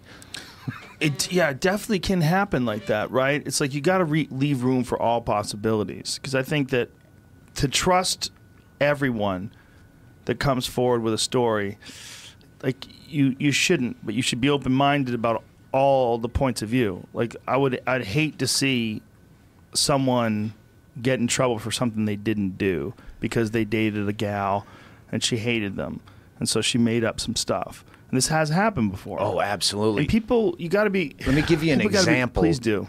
How many? And, we should clarify because this is a touchy subject. No, we- Like, I- I know you're not a sexist by any stretch of the imagination. In support of the uh, alleged witch hunt because it is making people who are serious abusers. And there's one I fucking want to out, but I, I don't. You don't ha- have to, but it's no, real. I'm not going right? to. But you know that it's real, and then you know that people in positions of power like that, who have people working under them or dependent upon them in that way, they will prey on them and do weird shit to them, and they've been doing it forever because they can get away with it. And that seems to be like, that seems to be how this town, in a lot of ways, was designed. It's how the whole porn industry was set up. But yeah. but you have to. There's a willingness on both sides. Hopefully, Well, I think that there's a lot of girls that will fuck you for a part. I don't think it's that. See, that's not the thing. It's not like um, Again, there's a million. Yeah. The Me Too encapu- encapsulates a lot of different stages of sexual abuse, variances I'll- f- you know from. I always like to think of it. I, I have a sister mother rule, like especially as I've gotten older. Like I, I've, I've thought about this for so long, and I feel like you have to treat every like if you're in any you have to look at every situation like what would that be like if I found out that happened to my mother. What would that be like if I found out that happened to my sister? I mean, if you go to children, then it gets really crazy and you get super psychotic and because you're protective as well. Well, although I'm very protective of my sister, you that, that you got to almost look at it like that, and I don't think we get taught that enough. You know, I think it takes us a, a long time of living as an adult sort of figure out like who's the dick here? Is it me or is it them or is it am I making bad choices? Am I arguing with people and getting these weird relationships with people that I really don't belong with in the first place? I, maybe I need to figure out who the fuck I am before I do this. Like there's all these different things that happen in a relationship, and a lot of times along the way, people get into some you know some weird spaces in their life. You know. man show, the secretary that we had. Mm-hmm. You weren't around for a lot of it because you were doing Unfortunately, Fear I Factor 14 hours a day. Then man show for four hours. Then you do an hour at the comedy You store, and you'd careful what we sleep for in here, 30 though, minutes. about her. But no, we, I know what you're gonna say. I'm, I'm just like the the amount that we abused her on what we would think is a comedy level. Me and Andy, not you.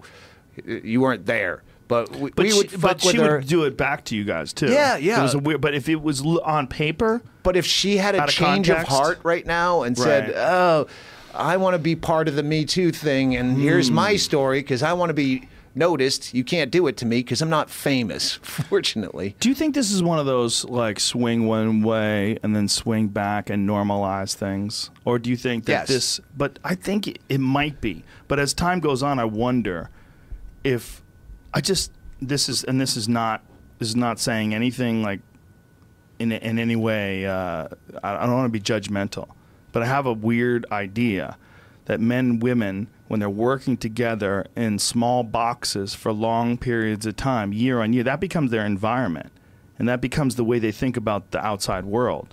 This As it does with us. Th- Yeah. This is really important because in comedy, even the Man Show. Remember, we had to do sexual harassment training.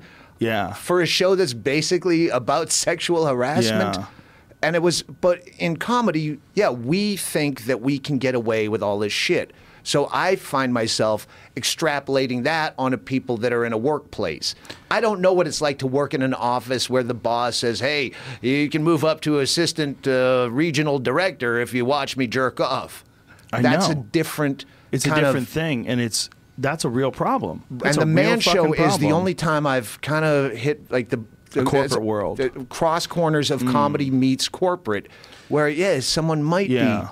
be. In the story I have in here that I couldn't have known when we turned this book in final draft that this current climate would exist. So, so there's a bunch of stories where Do you remember Mandick? What was that? Mandick, he was like an uh, assistant producer director guy. He was one that we all fucking hated. He was just a, a, a ruthless douche. And then when we went up to this is the story that's in the book at the Bunny Ranch, and Dennis Hof tells us both, "Hey, you can have one of my girls on the house." Carrot Top has fucked my girls. So and so has fucked my girls. And Rogan's like, uh, first of all, not only am I married, but I wouldn't want to be in that litany of names that you dropped that of other celebrities that have fucked your hookers. He's like, no, no, I wouldn't drop your name. we played Pretty Women. Remember that Pretty Woman for those the the ladies that worked there. Remember that? Oh, that was the the gag we did. for- Yeah. no, I don't remember anything we weird, did on the man. man show. it was weird. It bummed me out because like they were crying and some of them Did were a saying, montage. Yeah, that they wished that that that had been the case and that someone would come and rescue them. I was like, God damn it! Like this isn't funny. Yeah, this it, it took a turn. Now I, Yeah. I, I remember it now that you say it. dude for me man i was like oh god you almost like i uh, i've adopted a lot of dogs in my life you know and uh, i've taken on a lot of uh, friend projects especially when i was young that enough things have happened that to lead me to believe that i have a, a lot of like uh, rescue and parenting type f- feelings about nurturing people that feel like they're in danger by themselves. I'm very vulnerable. So when i see something like that i'm like oh christ. You know i just you realize you don't you don't really realize because you know you don't see their lives on a daily basis but you realize in that moment you're like oh this isn't funny at all. And you know there's no way to you, like you think things are funny on paper. Like you think oh this is to be funny. We'll show uh, a bunch of prostitutes uh, a video about a lady who was a prostitute Prostitution met going the perfect well. guy Yeah. met the perfect guy and they, they fell in love and and it worked out and so he rescued her Mandick. I don't remember that. He's he was a uh, an assistant. Yeah. He was in charge enough that he uh, ab- Okay. you know, absolute power corrupts absolutely. Well, he wasn't absolutely powerful, but he was absolutely fucking annoying. And we didn't like him, but we I still have this offer on the table. They're wrapping up the shoot the last night. They're picking up all the equipment. I'm talking to Air Force Amy, who's this veteran, hilarious hooker that's been funny. up there. Yeah, she fucking carried me through that whole thing. We'd just sit and drink at the bar and laugh at everything Right. inappropriate and talk shit. And I go, hey, we get this freebie from Dennis Hof. I know he's going to have to pay you. So uh, how about I just uh, jerk off in front of you while you dildo yourself? You get paid. We come back to the bar. Yeah, great. She's dildoing herself. I jerk off. Come back to. I come out of the room, which is right around the corner from the bar. I'm covered in a T-shirt with my own jizz. All I need to do is wait to find wardrobe. I get a new T-shirt. I walk out. This guy that we hate is wrapping up. He's walking up the stairs as I'm walking down the few stairs to the bar. And I go, Man, Dick, great shoot. Good here. Fucking hug it in. And I hug him in front of all these people at the bar who know I just jerked off all over myself. And I'm smearing Oh, it into him. Be, This and is everyone, probably illegal. yeah, you I'm- done a, you that's a me to a too. crime. That's a me too. Does that it- guy's from the corporate world. I smeared him with jizz to humiliate him. Oh my god, How fucking wrong could I? Like, I- it's terrible. I should You be shouldn't admit to completely outed I hope you that. made this up, it's in the book. but I hope you. I'm fiction. selling a whole book of hashtag me first, not me too. Ah, interesting. I uh, I want to say that this last piece by Mr. Douglas Stanhope was fiction, and uh, well, I just had to change his name, but it was a nickname. Man, Jamie was telling me that uh, Trump's lawyer said that he he tweeted for Trump. Trump said something that was fucked up. Trump's lawyer was like, "No, no, no, I tweeted that one for him." Oh. All right, I've been getting a lot of tweets that say, "Hey, my lawyer wrote that," and I'm like, I don't, know, I didn't know what it meant. that is. Come on, how fucking funny is that? I have Yeah. a, I have a whole chapter about pulling my dick out. Oh. I used to do that all the time. I'd go on stage naked or pull my dick out I remember all those the days. time. Yeah. the dark days Yeah, I of was, lore. I was I was I was thinner then. You So- can pull your dick so out I- today, I- just have a different meaning. I gave him a bunch of pictures. Hennigan here, the, the, the Scotsman. I pulled out. A, I pulled my dick out in front of Bert Kreischer on a podcast two nights ago. He's I can't remember. I can't remember why. We were so fucked. I've been begging him not to air it because I don't know what I said. But I, seen Ari's dick about a hundred times. Well, so for the book, I sent a bunch of pictures with Hennigan to pick and choose, and then they took all these dick pics of me in public, And I'm like, you can't have all the picture sections, just my dick. So I had to decide. So this one, I decided on this, not having any idea it could be so perfectly timed. The top one is me with my dick out in a kilt in front of a blind guy at karaoke while Oh, he's singing, having no idea. But the one below it is me starting to pull my dick out in front of Louis C.K. Oh my I jerk God. off in front of the abusers. Wow. Dude, you're fighting crime. I didn't have to block the door. He didn't block the door, folks. By the way, that's not that's not real. Apparently, that's like something that like uh, gets passed on like an urban myth that juices up the story. I'm I'm saving this for uh, tomorrow. I'm doing uh, Dork Forest with Jackie Kashian and Laurie Kilmartin. So I'm saving the Nice. bulk of my Laurie Kilma- uh, my uh, Louis C.K. for that, just because they're ladies. I want their fucking solid opinion. But I,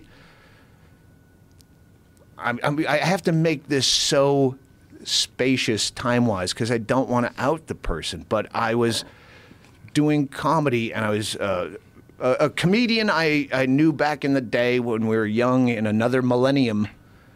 Just blame it on She, Ralphie. she said, You're never going to guess what I just did. I just watched Louis C.K. jerk off in the ladies' room. And I went, What? She goes, Yeah. I said, Hey, would you? And she's like, I don't care. And as we've caught up many, Right. many years later, she goes, Yeah, I just did it because it was funny. I really, I did it because it was a Right. story to tell. Right. And I said, Are you, you coming forward? Because afterwards, when she said, when she told me that, I go, You never watch me jerk off. You're going to watch me jerk off? And I pulled my dick out and put on porn. Did she watch you? well, no, she just said, Yeah, I don't care, whatever. She, I'm like, Oh, It's that's no fun if you don't watch. The way I remember it is that she remembers me saying, If you don't like it, don't look. Either way, it was just a goof. She were.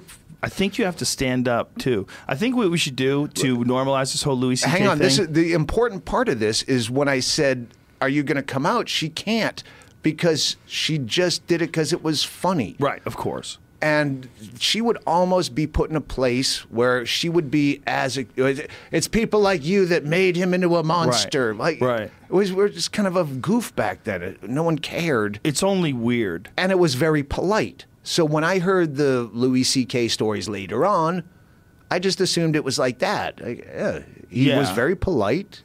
Hey, would you watch me jerk off? Well, I had heard from someone else that had talked to someone and had gotten like the story from Louis, and their version of it through the grapevine. So don't take this as like verbatim.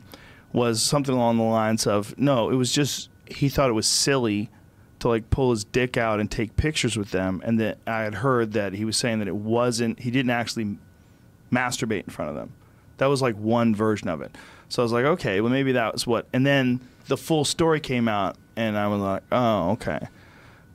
And then someone had said, yeah, but he asked them first. I was like, oh boy, okay, Well, what are we doing with this? This So is like, right? another important beat. Is Shouldn't we? My story happened before he was in any position of power other than comics looked up to him. He was still writing for comics that might have had some power at, at best. I don't think it was a power thing necessarily. I don't think so but, at but all. if you're a man and you have a, you're alone in a room with a woman, and this is my perception of it, it's always a power thing because it's fucking weird because you can kill them. It's different. Like, have you ever been around like a, a, a UFC athlete, some big giant? Like This was Francis in a public Ngannou? place where you go. If you if this was a Tinder date, this happened in a place where you'd go. I want to meet you in public because I don't want to be. So yeah, it was completely safe. Yeah, but if you're other alone, times- but if you're alone in a room with a man, it's like being, and you know that a man has like some sexual urges directed towards you, and you're a woman. It becomes a vulnerable situation, and if there's some weird shit where someone, if let's just say someone was blocking the door, because I had heard that Louis didn't block any doors, then it becomes really crazy. Like, what do you do? Well, first of all, you're hearing. Yes. Yeah, well, it's also like I think the thing that, that people have the hardest time with all of this is you never want to think that it's possible that someone would do something horrible to somebody if you like them, Yeah. right? Like with all of this, with any, whether it's Kevin Spacey or any of these people, like maybe you like him as an actor. I like that guy. He's great on House of Cards. Wait a minute, is he really just terrorizing people and grabbing dicks everywhere? Shit. Yeah, I Like do he makes that the people all around the him. time. I do too. I do too. I Fucking still grab asses and dicks. Oh, that's not what I do. But Oh, uh, no, I- I think about it that way. At my house when we. Oh, when you guys are We, yeah, around? we had a party the other night. I go, who have I not gr- groped inappropriately? Uh, they're- okay, wait, Gil, I haven't done it to you, and I grabbed his dick just to make sure we're all fucking good. You never here. groped me. I'm starting to feel a little left out. Well, I don't think nothing. I don't even think you've ever gone for my butt. I, I might have ogled it from afar. I think you might have spanked me once. But the point being, it's like, come on. I, we got to just, people have to figure out some way to interface with each other 100% of the time as equal. And just work on your own bullshit. But when, the way you talk to people, like somebody brought this up once that they had an issue with uh, a lot of this stuff, is that it's someone in the same business that's in this like position of being like a great artist, like a Kevin Spacey type character or whatever, and then the other person is like a PA or something like that, and he preys on them. Yeah. and it's his show, and he, they can't get away, and he's like attacking them, and they're straight, and he's gay. Absolutely That's what scares. understood. I know that. hundred percent. I think that's some weird, almost like reptilian instinct that humans I have. can't tell you how many times we've had to, because you know my audience, Mm-hmm. overserved quite a bit of the time. And when it's a girl that's alone and you Oh. can see the packs of guys, oh, I'll get you, you I'll give you a ride. Where do you live? Yeah, Uh, exactly. you go, all right, let's Exactly. get her an Uber because I know that's going to go poorly. And you know what's fucked up about that? Here's what's really fucked up. Not only is the woman the like the vulnerable one when it comes to like the possibility of violence, right? She's also the vulnerable one when it comes to her reputation. Cause like if you and like Chan- Bam! yeah, right. If you and and Bert Kreischer and five dudes and a, a girl hops in a car with you and she decides to suck everybody off and then you tell the world and someone leaks her name and they're like it hurts her. But if you get picked up, if you're hitchhiking and you get picked up by six chicks who decide to blow you and film it and put it on the internet and you're cracking jokes and pitching your book, you're like holding your book while some chick is sucking your dick. You're a king. You're a goddamn king. People will worship you. They'll throw a red carpet down in front of your van as you get out and bow to you as you climb out. It's another huge issue is how we treat women being Yeah. able to guide their own Sexuality. Yeah. A hundred. That's a big part of what's going on you here. raise your daughters in a different way than you raise your sons, Yep. and that's why it's okay for a, a teacher to fuck a boy kid. Right. Exactly. And it is, by the way. I won't what- even what- say a word. If I ever well, have a boy, they should be treated the same. you should raise your kids to know about sex. You know what? If you raised your long daughter right, it's a woman, I should say this. As long as it's a woman. if you raised your daughter with the same openness that you raise your son, she'd know not to fuck a 35 year old soccer coach when she's 15 because you were open. You told her, here's the pitfalls of life. This is what it's about. Guys are going to try to buck you. You Right. don't. You coddle women, and I believe it's as much a parenting problem as anything else. It really is fucking fascinating that you would have no problem if a really hot teacher fucked your 16 year old son. If a really hot woman teacher, like built like Pamela Anderson back in the Baywatch days, if somehow another- Ugly teacher. Ugly teacher fucks your son. You're like, yeah, you should be a little more but let's, like- discriminating. but if it was a hot one, you have no problem with it. Some Pamela Anderson like gal is having sex with your 17 year old boy and he's got a six pack. Yeah, fuck yeah, Tommy, you're a winner. Yeah. But if you reverse the genders, it's a horrific offense. Like some handsome man has seduced your beautiful little daughter who's only 17. Fuck that. That guy needs to be in a cage. And- Weird. That that alone is like this is where I can't extend the argument because I've never been a woman, that's true. uh, and that's why I, I I've was been meaning to talk to you about that. s- saving a lot of this for uh, when I have hosts that can uh, come back. Do you remember we were going to get married? Yeah, that was the last call Doug I made. I were gonna get married. I don't know if that's in the book or not. the last call I made when we knew the man show was going to get canceled. I think it is but in the they book. wouldn't. That might be in the book. I think it they, is. They uh, the last call I made, they wouldn't tell us it's canceled. They leave you hanging on the vine. But uh, I was at the Atlanta Punchline, and I remember being in the parking lot, and Massachusetts had just passed gay marriage or civil unions. I remember you called me up. I called Zoe Friedman first. Zoe Friedman was. That's was. hilarious. You our- called Zoe before you checked on me. Well, maybe I called you first, but she's the one that counted because she was our go-to person at Comedy Central. And I said, "Listen, before you cancel us, give us one last episode where Joe and I get gay married, and it just goes into this montage." But it's the opposite of every marriage, you know, cliche where we're fishing together and no one's arguing. No one's fighting over the remote. We're all happy to. We're both happy to be watching the same thing, and it's just a perfect life together. You imagine if people decided to do that? Imagine if they had best friends get married as best friends. Like it's nothing sexual in the contract. Zero sexual obligation. Yeah. It's not sex. It's like you are. We're getting married as best friends.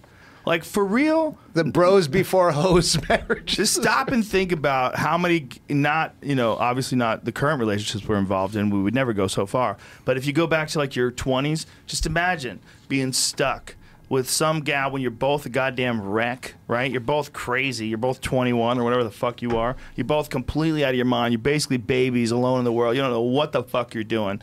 Imagine living with that gal for the rest of your life versus your friend from back then. Yeah. I'm still friends with my buddies from when I was 21. Jimmy Lawless, I talk to that dude all the time. We text each other back and forth all the time. I've been friends with him since I was 15 or 14. I might have been 14 when I met him. I don't Hey, know. Doug, I hate your cigarette smoke during the podcast. I like it. Uh, okay, I'll put in a uh, air purifier, and that's the beef. That's, That's our it. marriage beef. This is our meat. Uh, we, this is something I really did. I call it the Dice Clay option because Di- every time Dice is here, he chain smokes more than you, and Dice just hammers. This. We got a, an air cleaner that we would sit right behind him and turn that thing on just to suck out the cigarette smoke because he was. the air purifier is belching sewage by the second hour. It's just brown tar. He's a guy wet. that to this day I still fanboy in front of. I can't believe I'm friends with Dice Clay. Like I really can't. Every time I see him, I'm like, Do "What's you- up, Andrew?" But do you feel like you're friends with him? Like, Yeah, I'm I've friends never, with him. I, I've only met him a few times, but I never saw like a human side to him. He's always well. You can get like there. Opie and Anthony. He's in character. you can get there with him. I don't want to. I'd don't want. I don't want to a see him like that. He's a good guy, man. I don't want to see the Clay's a- emperor with no clothes. No, no, no. His clothes are still on. I'm telling you, it's all right. He's just a guy that's like, you know, Dice Clay was gigantic, and he got hit with the first wave of comedy haters.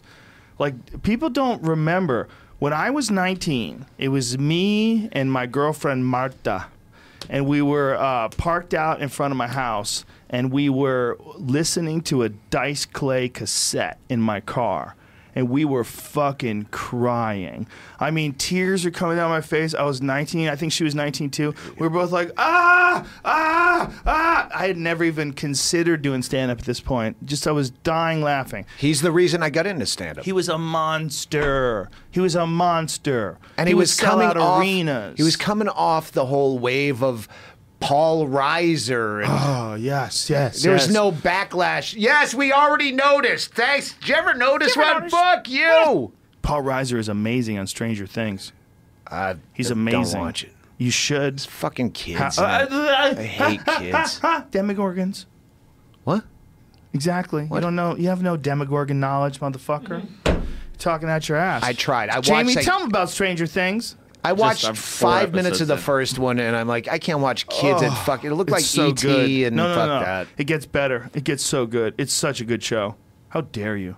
Sorry, You I and I tried. don't agree. I tried. I failed. Uh, no, I'm gonna. I'm gonna. I'm gonna. Hey, uh, can you see? I hate to use my uh, Scotsman as a uh, errand boy. Is there a Coke in there? I will try to find one, but I don't think so.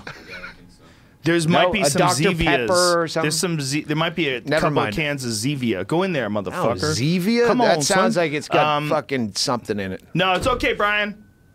He left. That's all right. I think there's like one can of Zevia. He. What is Zevia? It sounds a- like it has stevia. In Yeah, it. yeah, yeah, it does. Fuck that! No way. Can we um The get worst. Some cans of uh, Coca I Cola just in the assumed future I for brought Mr. Stanhope? no. I brought whiskey because I assumed you wouldn't have club soda. So uh, I thought if I'm gonna have a vodka drink, I'll just drink mimosas. I'm That's fine. a good move. I'm fine. That's a good move. We could have some God form. No, no, I don't need. No, I, I just assumed everyone has. We're like- trying to work our way through this whole experience here. At this uh, new spot. We're not totally locked in place. Stevia's the if you want some unhealthy options, I'll have some gluten That's heavy right. pasta here I, for I- you I as well. I have plenty of mimosa. yeah. I was Yeah. going to change up. I'm not going to.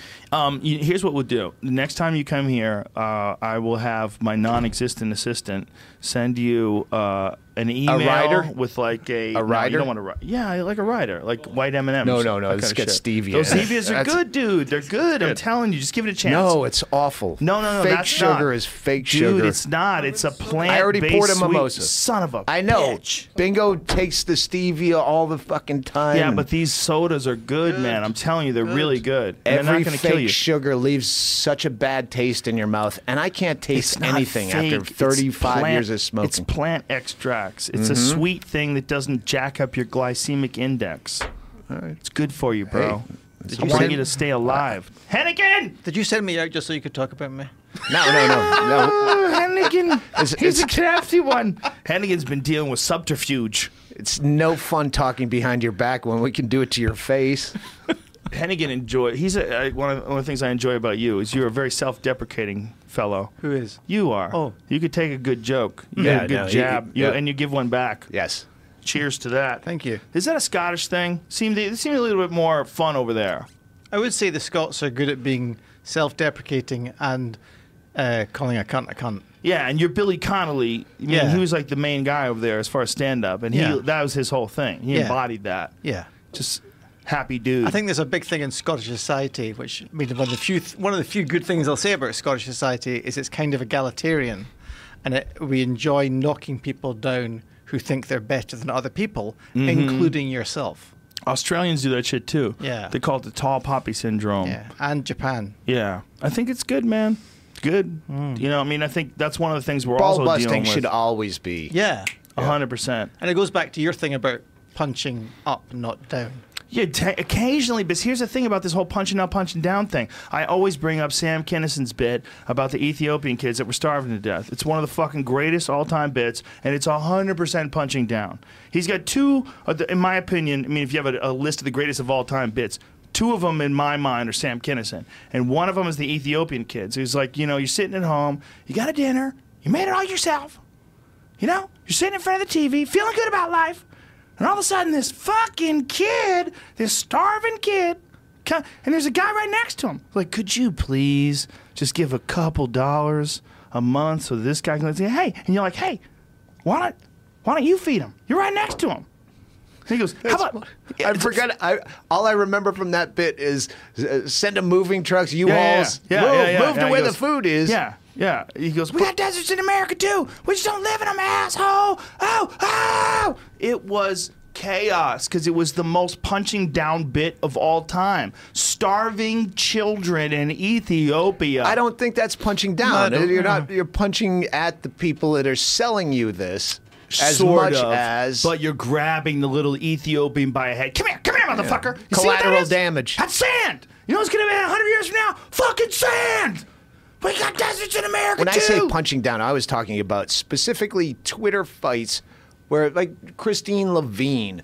Who's that? Uh, she's a Mamu. She's a friend of mine. She opens for me quite Or is her name Mamu? Is that her nickname? That's her, that was her nickname when I met her online. I know so many people based on their Twitter screen name, Facebook? back in the day. Yeah, well before that. Where uh, ICQ. What is well, that? she IQ. moved. She's a. She's What is a- that? What is that fucking text? What is it? ICQ? ICQ. I remember that shit. I, I, I was I was doing the alt dot comedy dot stand up. Didn't Mm. find the ICQ, but uh, There's something freeing about being able to talk to someone. You don't know what the fuck they look like. They don't know what the fuck you look like. You can just chat with each other online. Something freeing Yeah. about that. yeah. You know, you like you get to know people just for the information Just they're able I to just know that you're annoying. It has Yeah. nothing to do with your sexuality, Yep. your race, your religion. I just know you're annoying as a human being, and You I'm really glad can. that I judged you for no other reason than you. And some people will trick you, but some people you meet them online and they turn out to be the exact same thing when you meet them in person, and they're really cool. I've met some of the funniest people, funny online funny, that when you meet them, biggest social retards. They they can't have like can't make eye contact, can't deliver the. They can Yeah. write if they're on the keyboard. They're the funniest person. They just have no social skills. They can't present themselves. Right, like, this guy's right. funnier than me.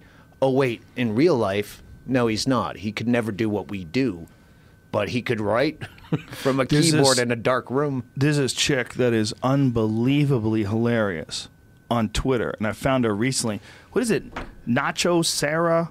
What is what is her? Sarah uh, Beattie. Yes. What? How do you? It's what- Nacho Sarah. Sarah Nacho her name's Sarah, Sarah right? Beattie. I think that's her her Twitter handle. Dude, she's fucking hilarious. Like I'll go to her like every two three days. I'll just go and check her Twitter page just to see what ridiculous shit she posts. She's really fucking funny. And I'm like, "Are you a stand-up?" Like, and she's like, "Well, I tried it once, but you know." You know who I've become? That's her right there, Nacho Sarah. Oh, see, that's uh, this is the same problem I have with my uh, Twitter crush. Is Laura Duck, the one-armed girl? okay, yeah. She she made kind of national news or uh, uh, Twitter national news because she put on her Tinder. She's an arms dealer. She had just lost her arm. L- L- Lau- an Lauren? Laura or Lauren Duck. Uh, it's Duck Fan is the Twitter account. Duck Fan something. Uh, and she yeah she she got her arm lopped off by a train and she posts all sorts of smutty shit but she also posts really funny shit and i said i w- wish when i come to san diego that you had a set because you're hot you have one arm everything's already in your favor you're already naturally funny Yeah, there's some fucking funny people on Twitter. There's some funny people that work at the post office. They just don't get a chance to, like, the idea that we have figured out a way to monetize the way we look at things is so offensive. It's so offensive. There's so many people and so many jobs that are just as funny as us. They, or maybe way more. Like my friend Dave Dolan, rest in peace, who was uh, one of my bosses back when I was first starting doing stand up. He was a private investigator funniest person I've ever met in my life, right next to Joey Diaz. He's like right up there. He was hilarious. He was a private investigator. And I worked for him because he got caught in a DUI and needed a driver. So he put in an ad in uh, for an assistant, for a private investigator. And I was looking for a day job while I was doing stand up at night. I was like, perfect. Assistant for a private investigator. This is like a goddamn comic book. Woo! and so I, I start working for this guy, and he's this crazy Irish private investigator, wild man. I mean, he's a fucking wild man. He was so funny, and he would just tell me stories about nutty shit he did and crazy fucking girls he knew, and you know, and just, just the. I would be in my car crying, laughing, waiting for this person to like come. We'd be at like five o'clock in the morning, parked, like doing like surveillance on someone's house, like waiting for them to leave their house. Five o'clock in the morning because someone's like doing like some sort of insurance scam. Most of it was insurance, and he would just. I would be crying, and I was thinking, I'm trying to be a comic. This guy's five, six years older than me at least, like maybe nine years older than me. I think I was 21. Is, he was like uh, yeah, 30 is it an an- eternity An eternity. He was an animal. I mean, he was so fucking funny. And I was like, I'll never be as funny as him. I just will never be as funny as him. Like, this is depressing. but I, I loved working for the guy, and I worked for him for the entire six months, and he needed to have no license after he got arrested for a DUI. Stayed friends with him until he died. I love that guy. in the book I talk about Becker and Andy like two guys that are way funnier than me and uh fuck them they never could put it together on stage. I want to be as much as they say they're trying to be like you I'm trying to be like them. Right. like you know those funny people you know. Yeah I want I want to steal that essence because I know how to put it on stage. Right. I'll never be naturally off the cuff as funny as the funniest people I've met but I can do it on stage and you can't so fuck you ah, that's ruthless. I can I can boil bring it him down. in the organization as some sort of writer correspondent. You know, you should have you should have a, a policy that sexual harassment is mandatory, and everybody works inside the the Doug Stanhope Information Collection organization. Like anybody's trying to help you with like creation of your act, idea gathering, what have you. Well, They're it's all kind men. of it was an unspoken rule up until now. that was kind of the thing, and that's why we were talking about. Uh, no one's me tooing rock and roll bands.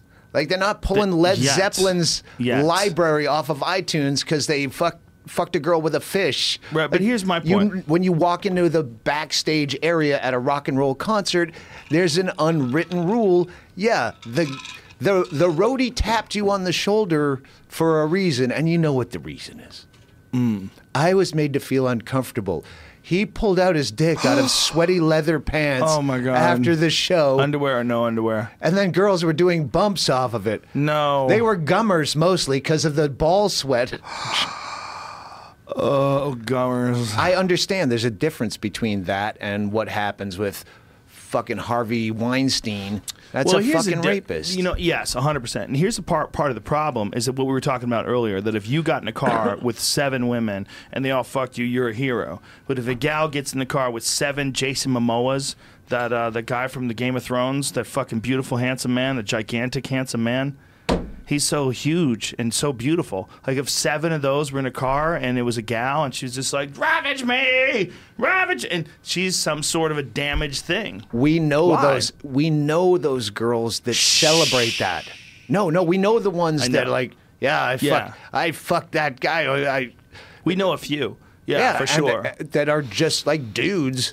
It should that- be like that for everybody. It's a suppression issue. It's the same reason why Catholics feel guilty. It's not a matter of like what's wrong or what's right. It's a matter of what you enjoy and what you don't enjoy because other people are going to judge you for it. And then you got to get to the root of why are these people judging you? For a giant percentage of the men that judge women for their sexual activity, it's 100% out of jealousy. It's 100% out of the idea that this woman would not want to do that with them, and they cast a judgment on her, and they decide that her needs are different than our than, than a man's needs. But the bottom line is, all these things were established back when it was really difficult to have children, and you had to protect your children, and most of them were going to die, and you were literally concerned about the population of your village. Well, th- those instincts they still exist. But the problem is that's not a concern anymore, and then there's fucking birth control in whatever 1960 or whatever that shit came out. When did that come out? When did chicks start being super hoes? was uh, early '70s when uh, uh, Roe versus Wade and birth control and all that. Yeah. It should be even, you know, there's there's there's got to be some sort of a way to make it even easier than all this. There's got to be a way where you let the natural hormone Well, cycles roll. I think what has happened is 60. porn. Per- I nailed it. Did I nail it? I think I did. 1960. Hmm. I thought we were going to be an argument for bringing back villages. Well, it's not a bad idea, man. Here's the thing. I think cities are amazing, but I don't think we're designed for it, and I think we will be ready for it in a couple hundred years. It's going to take some sort of an adaptation to like the human psyche and the way we interact with each other.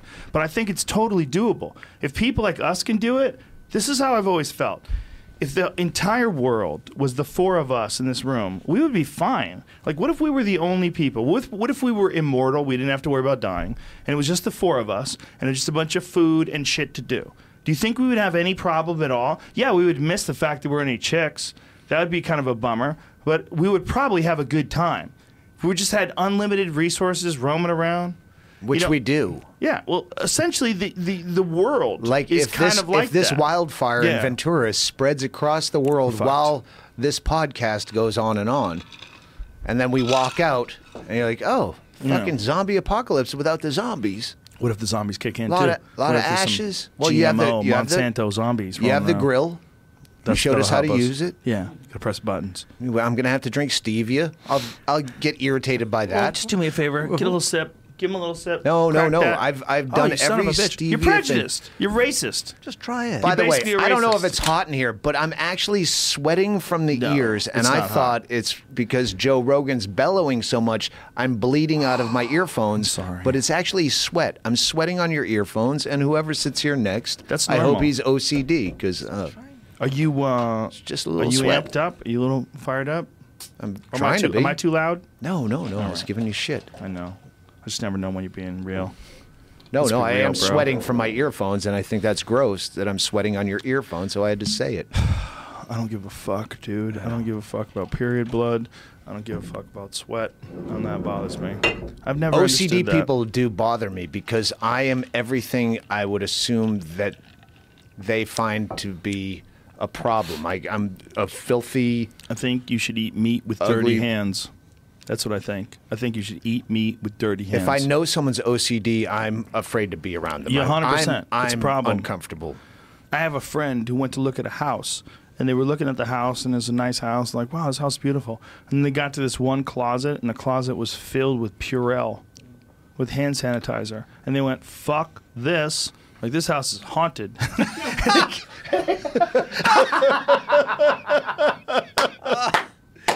My friend said, "Dude, the fucking thing was filled. It was a closet. It was filled from the floor all the way to the top with Purell." And they went like, "Nope." Stern and O and A. I don't know if both O and A, but uh, one of them at least. They were all Purell touching everything. Well, if I get a cold and I, Just- all right, I, I my my guttural smoker cough is enough that you're gonna not want me here. Yeah, I, cough off mic. I try to, but I know he's gonna hear it and go. Ugh. Think about how many people you interact with and shake hands with. I think the more people you share your biome with, like Paul Stamets, the mushroom guy, do you know who he is? No. He's a pretty famous mycologist who's on my podcast really recently. Had some amazing stories. But one of the things that he said is like, if you come in contact with someone, their biome interacts with your biome, and you there's a some sort of a residual amount of their DNA that you're taking into your own biome. Like, like you, if you meet somebody, you become part of them in some very bizarre way. I was like, what?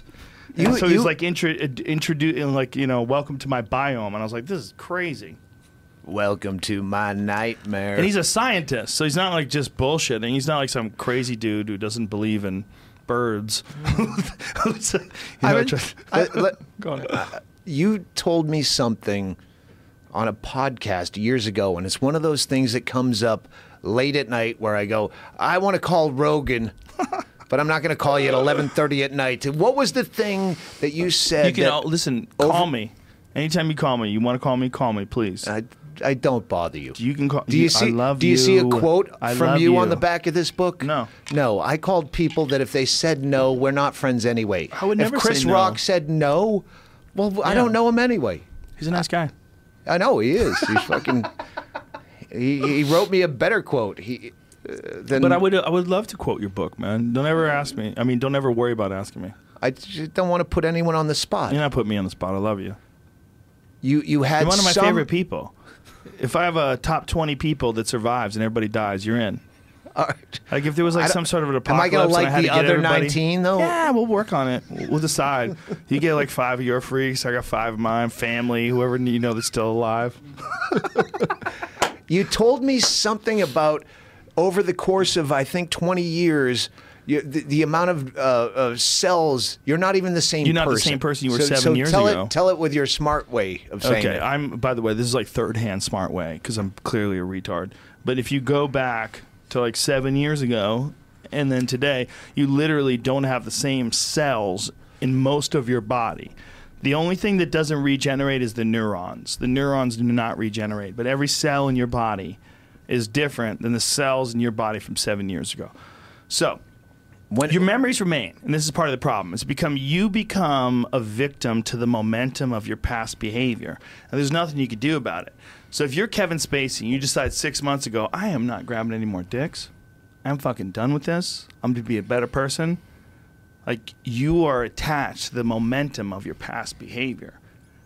You know, no matter what. Even if you're not even that guy anymore. Like seven years later, you wake up. Like you wake up in the morning. Oh shit, what did I grab? Grab some dicks? Fuck! Why did I do that? Why did I grab the dick in the PA? God damn it! Oh, I was so drunk! There's That's, nothing you uh, can do. You're stuck with that idea. Like we have we have to get past that. We have to figure out a way. I think by they have to take those electric things and fucking change your brain, like like shock therapy, and then we let you ride. when you don't account for growth, and that this is Yeah. my huge thing. If I had a, a, a charity that I was behind, if I was on Dancing with the Stars, which I think I might be, Dancing how's with the that? Stars. How are those negotiations Yeah, guys they're- working going? that in? You yeah. working that in? Listen, Dancing with the I was- Stars. Don't you kill Doug Stanhope. I had to fucking do Innocence a dance Project. scene before, man. It ain't easy.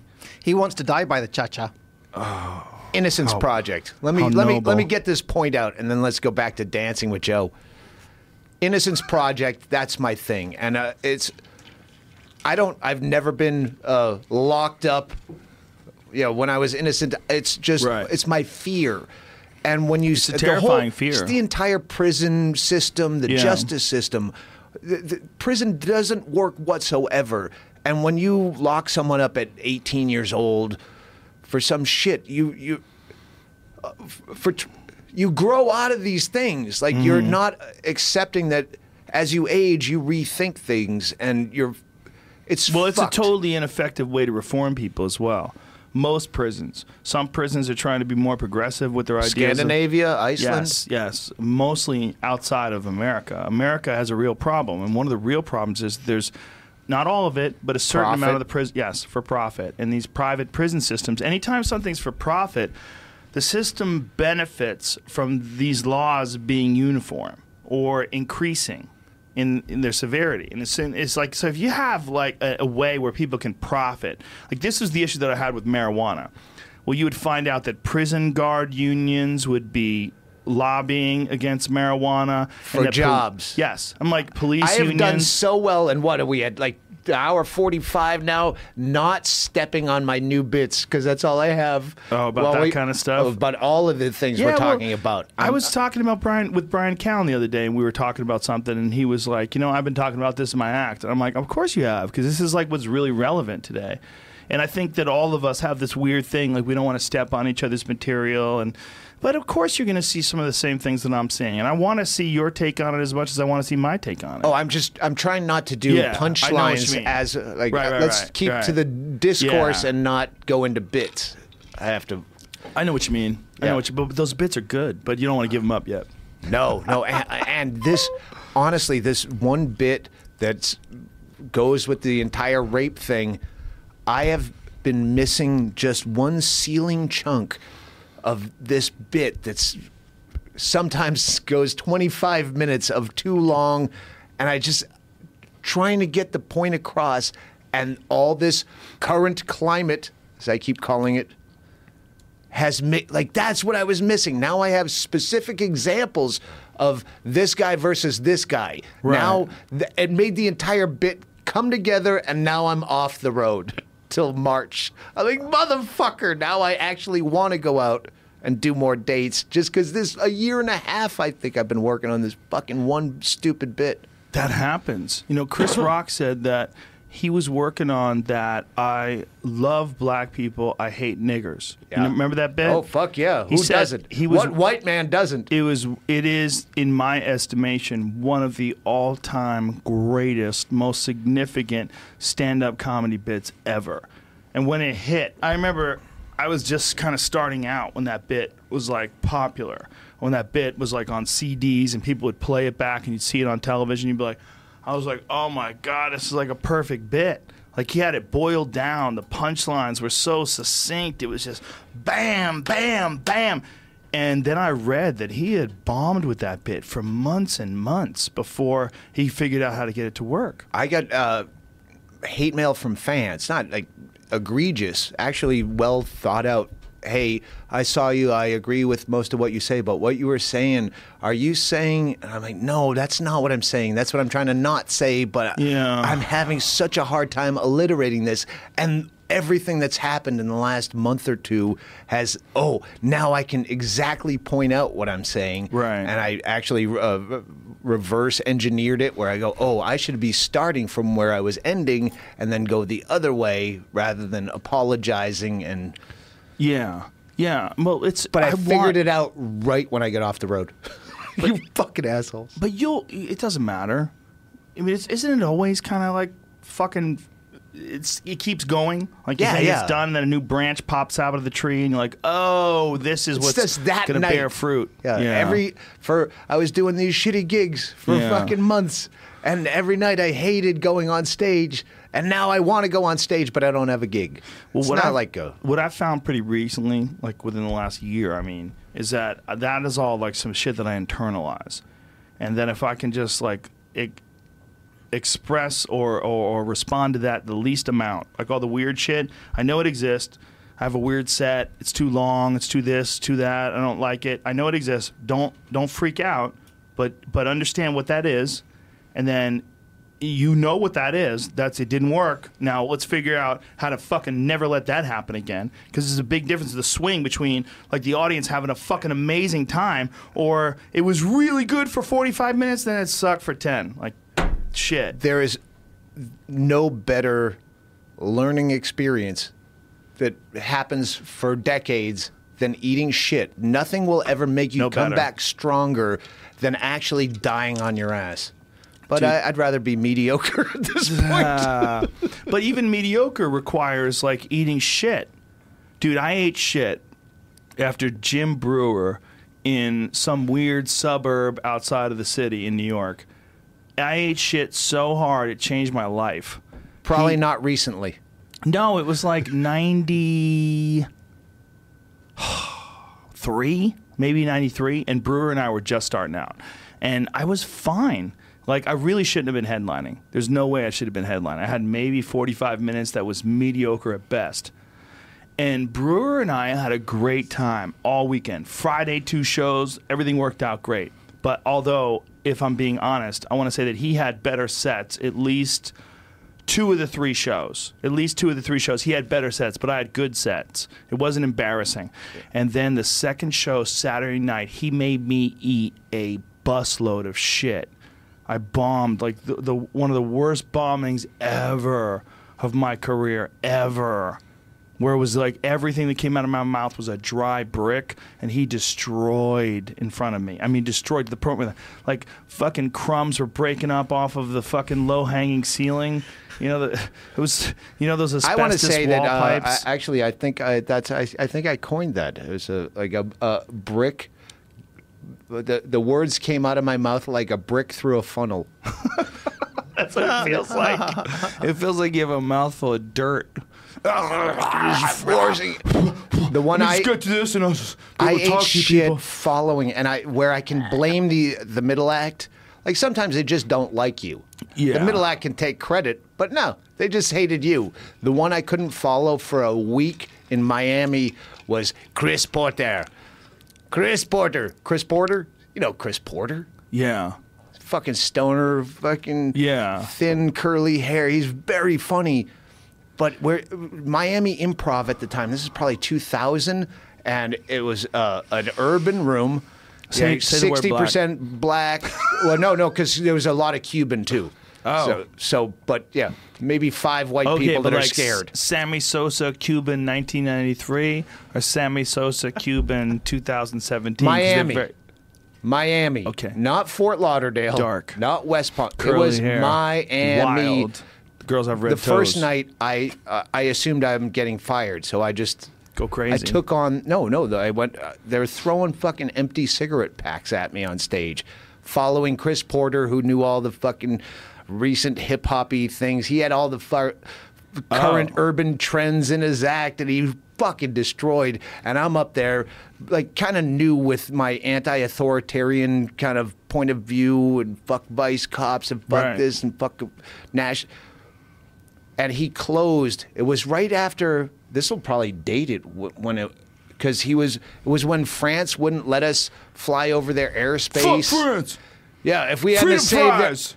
Point, that's the point. being, years later, I got one of my best bits ever about nationalism out of that because he closed on "fuck France." If we hadn't to save their ass in two world wars, and I turned that eventually into one of my best bits ever.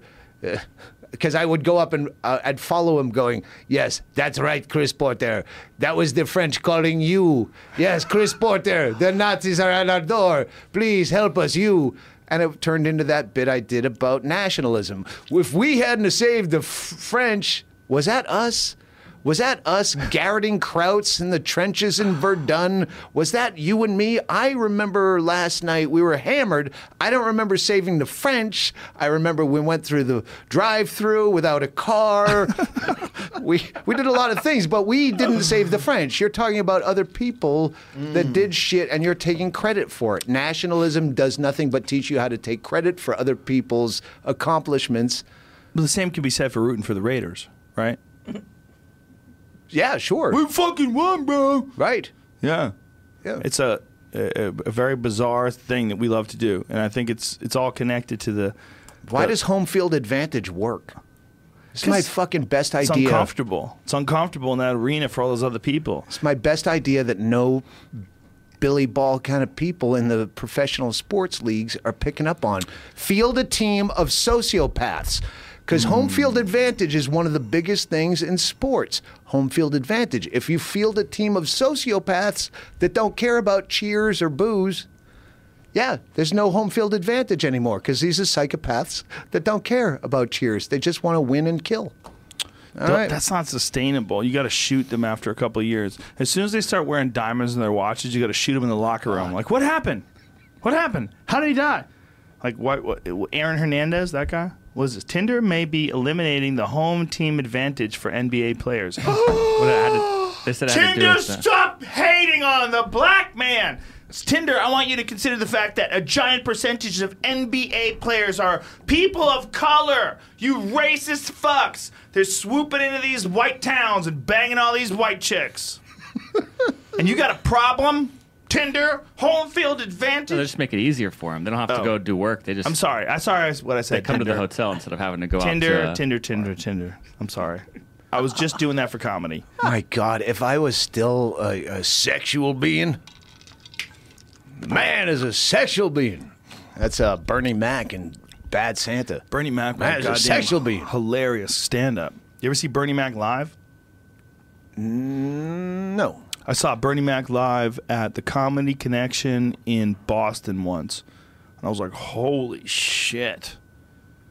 He was he was powerful, man. It's uh, I mean, his material was really funny, but shit, his delivery was like like electric, like boom, boom, and this Name a black comedian where you go, his material is great, but his delivery is undersold. ah. Um, Don't say yeah, Hannibal point. because Hannibal no, Hannibal's has- got a good delivery. he's got his thing going on. He's my buddy. Franklin Ajaye. Oh, Franklin Ajaye. is Franklin Ajaye is super low key with his delivery, hilarious ideas. I met him at the the green room, Paul Provenza. Ah. I wish that show was still on. Or let's let's do the green room with Doug Stanhope. well, podcasting is basically that. It is that. Yes. But let's get on Showtime for the fuck of it, Oh, shit. just so we can call our moms. Showtime, mommy, I My made mom's it. dead. Yeah, I forgot. I said that right. I was I was like, man, I feel guilty. Oh, it's Stanhope. I don't have to feel bad. I will call my grandma. my grandma's dead. I forgot, bro. Fucking Chad Shank, he just came back from Thanksgiving. He's like, uh, yeah, I had to go to my grandparents' house. Does he work for you? Does he know Well, that he's- it's December fifth? What kind of fucking bullshit is this? what does that mean? Thanksgiving. A long time ago, motherfucker. There's work to be Uh, the- done. the- no, the, the point of the story was he was talking about being at Thanksgiving at his grandparents' house, who he revered, and then how he brought his kid and his kids' kids to Globe, Arizona, because he's not a family guy. right. But then I started doing the math. Like, you have Grandchildren. and grandparents. That means the kids are going to meet their great great grandparents. Did you ever meet your great great grandparents? No, my almost all my uh, last grandparent died when I was 13. Hmm. Both of my grandfathers were dead before I was born. My Your- great great grandfather on my You were alive in the same side. room. Yeah, yeah, yeah. Holy shit. Yeah, I barely remember though. I was super young, really Your young. Mm-hmm. great great parent great great grandparents are the people that built the stone that built this town Yeah. before it was a town and this was all wastewater. Well, my great great grandfather decided to take his family from Italy to America in the 19 well, basically during Oh, the that's right. Your mom's a guinea. I met her. Yeah, she's full on. WAP. Sorry. Yeah, she's full on Guinea. And uh, my father was half Italian and half Irish. The, everybody was immigrants, though. From my mom's side, 100%. My mother, my uh, my mother, her her mother, and her father both from the old country. They both see. We don't realize it because we're living in this weird, fucking semi gentrified Starbucks era of 2017. But just during my parents' time, people got on boats and they drifted from Europe across America on these shitty engines. and they landed. I mean, it was like fucking decades after the Titanic sank. These crazy fucks. They took the wildest chance ever. They floated across the goddamn Atlantic Ocean to look for a better way. Hennigan got here on coach. He fucking flew from Southwest. Ooh. he was sitting right next to the toilet. He almost had a middle seat, but he finagled his way out of it to an aisle. He's an aisle right by the toilet. I was in boarding group A, 15 through 30. I mean, this shit just happened. Our families all just got here. Even if you're third generation, that's fucking three generations. That ain't shit. That's nothing. Fourth generation, fifth. Shut the fuck. My parents have been here since the 1900s. Who? No, that's just you just got here. Everybody just got here. I live in one of those towns where they they they love to say, "Oh, I'm a native." Like that that makes you better because you never left and decided you wanted to be here as a, a a functioning, free thinking adult. No, no, natives are the first people you discount. I was born here. Uh, you just moved here. Well, yeah, because I was an adult and I decided I wanted to live here. You just didn't have the courage to leave and come back. Yeah, sons of bitches. Fuck natives. It's not of it. It is. It's not even that. Honestly, Sorry, that was a. Bisbee native, not Native Americans. I know what you mean. They don't know They where don't. to go. They're The- drunk. The Bisbee people don't know where to go. You don't have to go anywhere. Just make the place better. But uh, Vegas, Vegas is one of those. Any city that is uh, only alive and thriving because of tourism, but then they take a stand because I was born here. Well, The Vegas doesn't do Vegas, that, do? Hawaii, Hawaii does it with white people.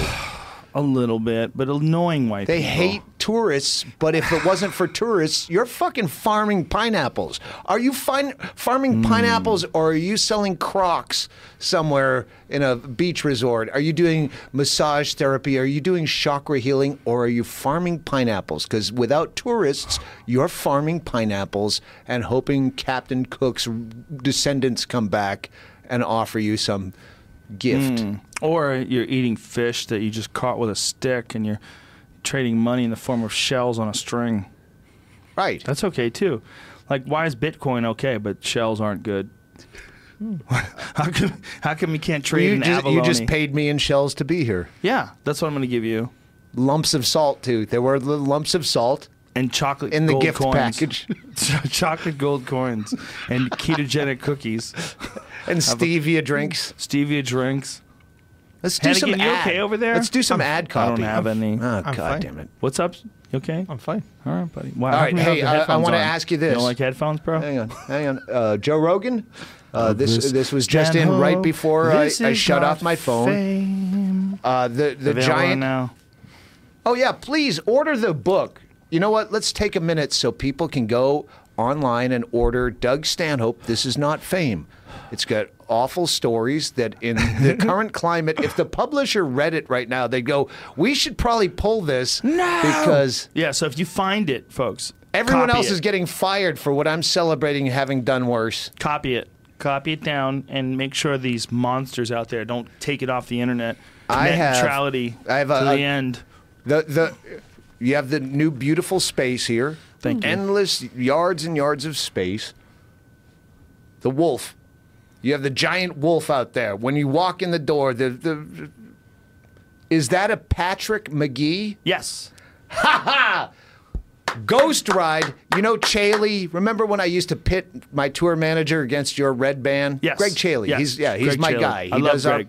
Yes. I love him on your podcast as well. He, him and his twin brother do that for a living. They have their Oh. own Ghost Ride Productions, which is a huge haunt. They make this shit. Patrick Magee, that did your Wolf, works for Greg Chaille's twin brother. That's hilarious. So Ghost Ride Productions. If you want weird shit like that, Joe Rogan, I hope you're a loyal sponsor now I of am. only Ghost Ride Productions. They do all this shit. Chaille does the he does a haunted house at the in the front yard in Bisbee. He does haunted front yard and he brings all this shit down every Halloween. He's so geeked up to do it. It's the only thing in Bisbee. I wanted to be one of these guys when I was a kid. Dude, I was a huge Star Wars fan to the point where I wanted to be like a Rick Baker. I wanted to do that for a living. And uh, Pat Magee was on the podcast. We're both huge fans of An American Oh, Werewolf him? in London. That's, That's- Pat Magee. that's Go Pat back. Magee. That's right there. That right. right there. He was on the podcast a few years back, and uh, I I found the American Werewolf in London. That that uh, cop. What it is is uh, it's a replica of the the thing that's in the movie, and Pat sells it. You can order it online, and he um he builds it, but it's like the re- real exact scale is like one and a half times the size of the real werewolf. The werewolf is smaller. My werewolf is bigger. I At just least- texted when we got here today. I texted a picture that, of that to Chaille, yeah. and he goes, "Oh, that looks like a." Uh, I go, "Hey, how's this for Halloween 2018?" For his haunted yard he does in Bisbee, and he goes, "That looks like a Patrick Magee. He's uh, done work for my brother." I go, "Wow, if you called that and Joe Rogan, you fucking That's nailed it." amazing. He nailed it. I think I got to re- correct myself. I said it's a one and a half times larger. I don't think that's right. I think it's more like 40% larger or something now that I think about it. I think I'm confusing it with something else. But the the copy that he makes is definitely larger, so he can work on the, like the finer details. There's like blood on the teeth and the hairs. It's all yak hair around the head, and it's all synthetic shit in the back. But that's that's his work. But if you look at like the blood around the teeth, dude, here's the thing, man. fucking amazing. I get great pleasure every time I come to work and I look at that werewolf. I fucking love it. I love it. I love looking at that thing. I love the fact that I'm a fucking grown up baby. you smile a lot this. more anymore. I smile all the time. Yeah. Yeah. When you were showing us some shit and you just smiled, like, wow, that's a fucking rare smile. You used to be a lot angrier, and I, I, I like it. I got out of that. I think you know what? It's like we were talking about before. It's like, the, what are you using your energy on? Are you using your energy on being upset at things and being this constant sort of like uh, momentum of being upset from the past that you never stop, or do you figure out a way to like hit the brakes and go, okay, why are we angry? What are we getting upset at? Why don't we just like take all that caveman shit and just go smash some punching bag and then come back to reality and be like really relaxed about it, but do it purposely, like have some sort of intent behind it to eliminate the demons. And I figured out how to do that somewhere along the line. Aging helps. It Aging helps help- a lot. But it's not just that. It's it's not aging as far as like decay. It's aging as far as information. Right. Like I was talking about, like if you're if people figure out a way to make humans live to be like 900 years old, would it be fucked up if you had sex with a 50 year old? Would people be like you fucking asshole? She doesn't even know any better. She's only 50. Like she's basically a baby. if you treat them like that until they're 50 and say you're not an adult, I know, I know you're 12. You can have a Right. baby right now. Nature said you are ready to actually procreate, but we've legislated that you can't be an adult till you're 18. So for the next six years, we're just going to treat you like a baby. That's an unnecessary burden for the boy and the girl, and the lack of you're- explaining. You're, ex- you're, you're, you're telling them every feeling that you have naturally is wrong. We're not going to explain that to you. Right. Because we want to give you a good childhood. Right. You shouldn't have to deal with all these adult. Well, that's what their fucking body's telling them. So you better be honest, or all of a sudden your kid's fucking a 38 year old producer. Well, it's also the problem with like looking at children as being different than a person. It's like, no, this is mine. I made them. You are not going to like boys, Michael. you know, you're going to like girls because you're a boy and you're going to carry on the Harris name, okay? Ah! All I- right, Dad, I'm sorry. If I'm I not could have a gay. kid, I, I Ah. would I would have a kid just for the long term practical joke of raising him gay You sound like a lesbian. on YouTube and say. uh, I- I was just trying to. Who just had a kid? And I was trying to pitch him this. Uh, In Glenn, real Probably- life? Glenn probably, Wool probably and Brendan, Brendan Walsh. Walsh. Brendan Walsh. Yeah. Like, just go and just act like you're raising your kid gay. And, you know, when you get older, two men meet each other and Mm. just say this to a baby.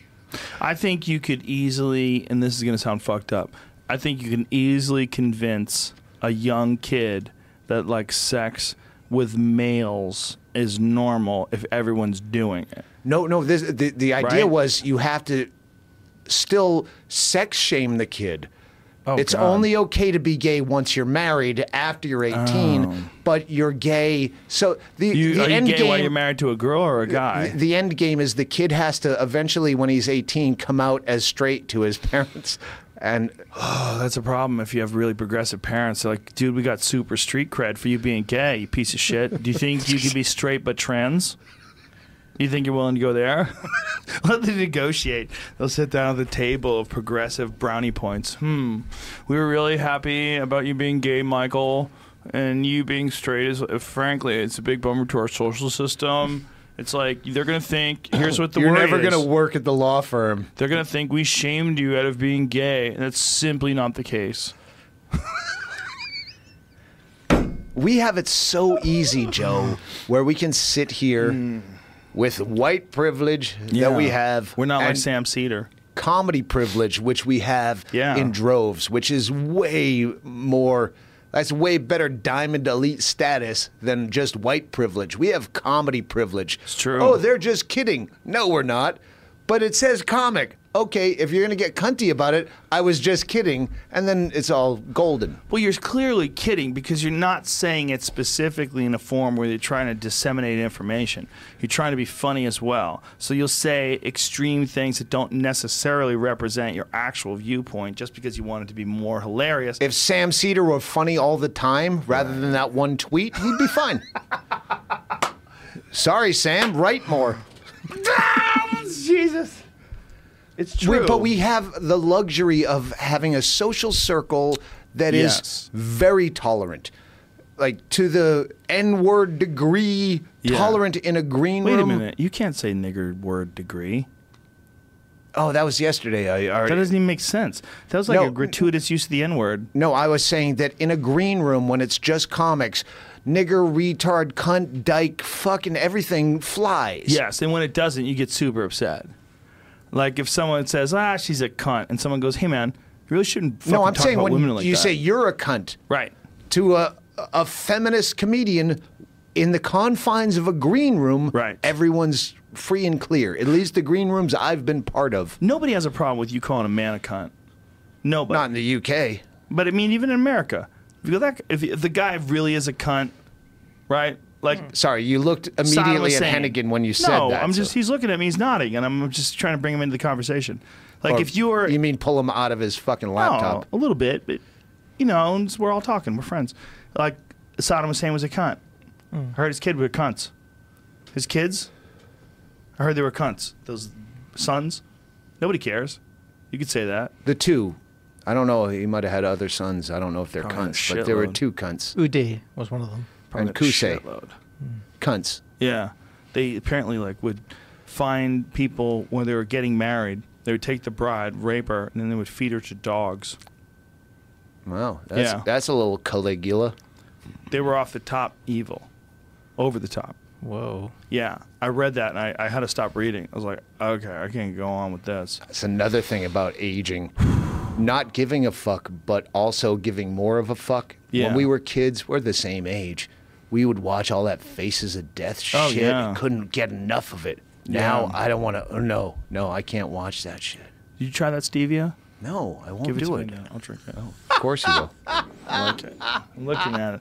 I'm like, he cracked it. He's never gonna drink it. Never gonna drink it. Oh, it's so good. It makes my dick hard.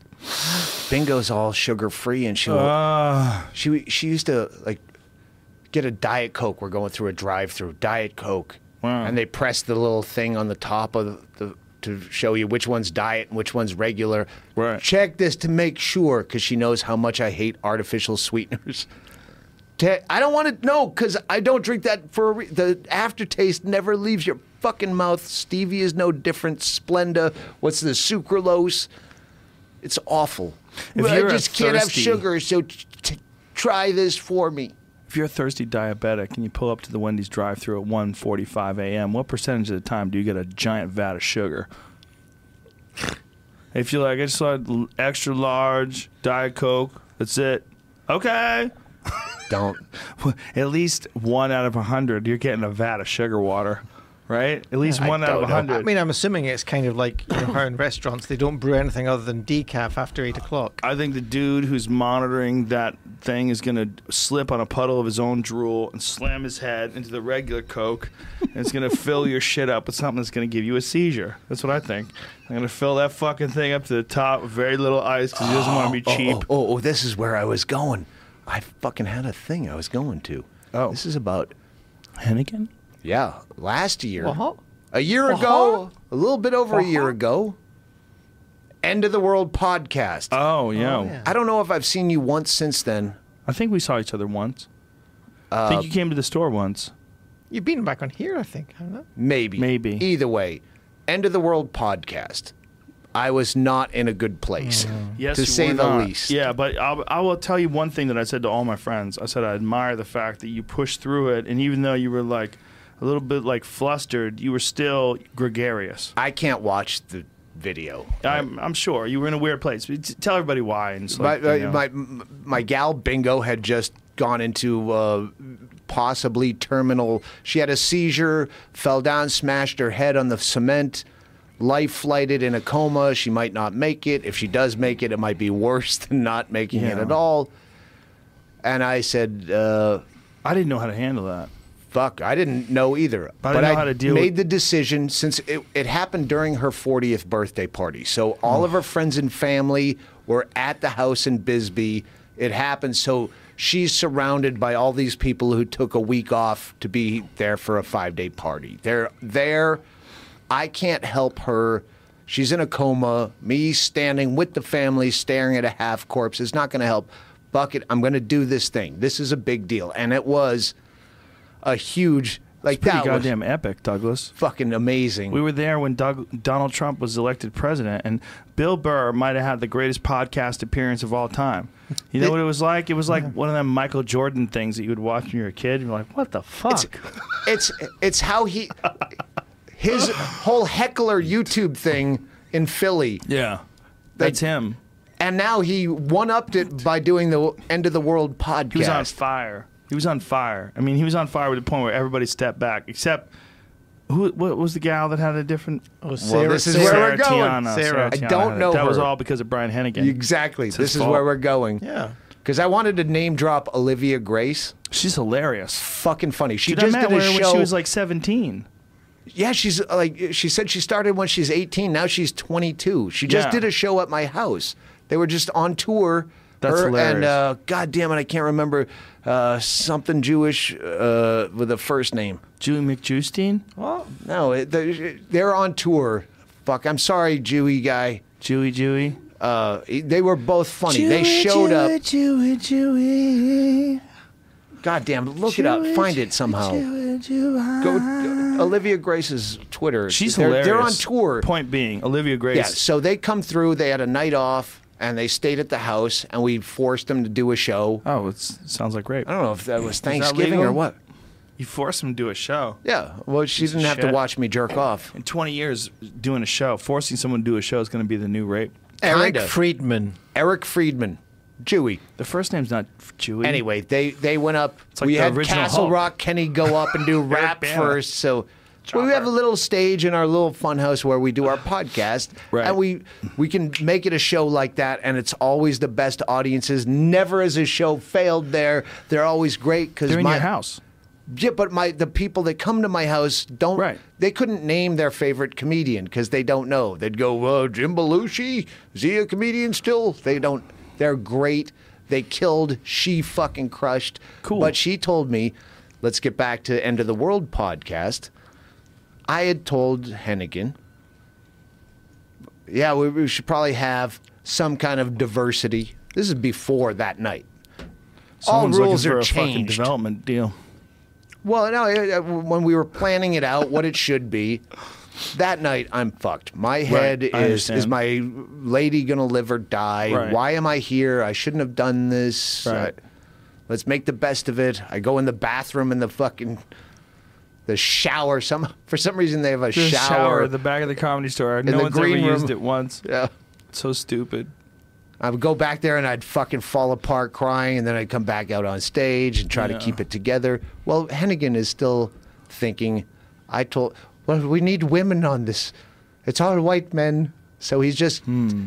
he has no discretion. He's just getting any woman and forcing her on stage, and you're going, what the fuck? Well, I is-" wasn't I there. go, that's. I wasn't no, there no, when you didn't know. You you were Eleanor saying why is she? I go. "Ah, It's probably my fault. I probably. Why's your manager? Say we need women. Well, that's probably I probably said it, but uh, Here's the thing that's important. Most of the people that you had on that dais, that, that stage, whether it's Bill Burr, whether it's Bert Kreischer, or Doug, or me, Jeffrey showed up How- with his kid. that was the weirdest Yeah. Oh, moment. that was weird. He came on stage with a little kid, and we were like, "Hey, man, you can't, you like literally can't do this. Legally, uh, Like legally can't do this. I can't say it's okay to do this. We can't talk about the same things that we were going to talk Yeah, in front of your kid. fucking creepy. Like if you have your kid on stage and Doug wants to talk about anal vibrators and like it's the, the hardest he's ever come, and you know, and you know the, the the the the gal was drowning and gagging, but it felt so good. He's like, how long does it take before you could resuscitate someone with oh, no brain damage? Like what if she blacks out from all the comments coming out because of That- well, let, us get back to you couldn't this do 'cause that in front of his kid. I don't want to. Let me get the point Yes, and let's sorry, go back sorry, to this. Please do. Because Olivia Grace, when she was down in Bisbee, she said she was there that night when Brian Hennigan was scouring the audience for female comics. Don't and throw Brian under the she's, bus. She's very boyish. She has a very short haircut. She's very boyish, and he's like, "No, we need female comed- comedians." And he he tapped her and he went, "Not you," and then moved on. Oh, Brian, you're a piece of shit. Olivia, if I did that a discredit, if there was a better story, You should well, have brought her out, Call Brian. in on She's the hotline. hilarious. You're fired. Anyway, You're so fired from the production of the End of the World Part Two. Um, let's do another one. W- When do you want to do it? I, we, we have to find. I've been looking for it since you said that. let's do it in January. Let's do it at the Comedy Store in January, and let's uh, just find some random Tuesday. It'd be good. To Hey, shut the fuck up! Who let this guy talk? It'd be good if you had something to. Oh, maybe we can bring some women or some blacks. Do you have any people of color we can uh, insert Negroes. into the podcast? Well, I'm sorry Do for know adapt- I'm sorry for adapting to America. Oh, listen, you're not adopting to America. You're influencing art. How dare you? Let's do it on the uh, the, the, the anniversary of the Amistad. That's coming up. Perhaps we should make this podcast comprise with Sharia law. Sure. Can we comply with Sharia law? you don't want to be in Islamophobic on a podcast? It's 2018. How long do women wear the burqas? It's going to be on YouTube. You don't want to ruin the desert. No new ideas in the middle of the desert, lad. In 2017, we need equal parts vaginas and penises. It doesn't matter how funny they are. Come on, we gotta avoid criticism at all costs. I again, I take credit. I was probably the one who said it. No, I ta- it's my fault. I fucked up. I should have talked to everybody beforehand. There was no I should have to me. talked to the security guards and said, "Don't let anybody back here. No one gets on stage unless Doug and I say yes." Tell Hennigan to shut the fuck I, up. I, I know only from hearing secondhand, even though I was know, there. but- I knew there was whatever that girl was. There was a beef. Sarah Tiana? Oh, Morgan Murphy was on Morgan it too. Murphy's amazing. Fucking even Eleanor Mishka Kerrigan. Shubaly was there. Look, and I like Sarah Tiana too. I wasn't there when the issue happened, but she apparently had some issue, and it was it was a non. It was it was done in. It was all not a humorous discussion. It was like a sincere discussion of how bad it was Hmm. that Donald Trump was going to win, and how bad it was for women because it was at- right after the grab them by the pussy video and so or audio. So there was a lot of shit going on, you know. And it, I wasn't there. I'd gone to the other room. I did a set in the OR, and I came back, and everybody was like, "Oh man, you missed this crazy blowout between Bill Burr and yeah, Sarah Tiana." that, that's my point. Is that is not a negative or a deficit if there's huge blown up conflict on a Right. podcast. People actually. That's not what we planned. You're right. But people will click on it because they heard hmm. at some point there's a big blowout. As long as we can keep Sarah Tiana off Twitter for a couple weeks. And I keep her don't. from I don't know her. I don't remember her. But I mean, reading the people that commented on it. Oh. Like some of the people were like particularly fucking mean when they commented on it. I'm like, okay, okay, everybody relax. Bingo put out a book. It's a, not a book. It's a she her first mental institution stay when she was 5150 against her will like when she was hardcore crazy before we get together. She wrote like a Anne Frank diary in the moment of what's going on and she put that out as a book or her uh, Anne Frank diary. and you know, bingo, she's a soft touch, and I'm like, Yeah. you can't read comments. Oh, yeah. you're Yeah, not yeah. strong enough. People on the internet, there's going to be someone who's a fucking asshole. So just don't go there. She does. Like eventually, someone's going to be a fucking cocksucker, and you're not going to be able to handle it. You're not like us. I have a hard time. I won't look at fucking YouTube comments. I don't want to know. Yeah. Well, it's just not. Here's the thing. I wish everybody was cool, and there's a there's an absolute reality when you do when you put out as much content as you or I or a lot of us. There's going to be some stuff that you like and stuff that you don't like, and there's just going to be styles you like. There's certain people that don't like. I, someone someone the other day online, I, I I showed a picture of me and Dave Attell. And they were like, "Fuck that guy. He's never funny." I'm like, "Oh my god." okay, I, I'm, I'm, uh, you can exist. I'm not. I don't think you should die, but I can't talk to you. I just can't. I just don't. I don't. There's no. I just. I got done watching Dave Attell for 20 minutes the Improv with a half a crowd, and I was fucking literally crying. It's me and You four or don't five- want to do comedy again. it was you- wonderful. It was a break. I got to be an audience member. It was amazing.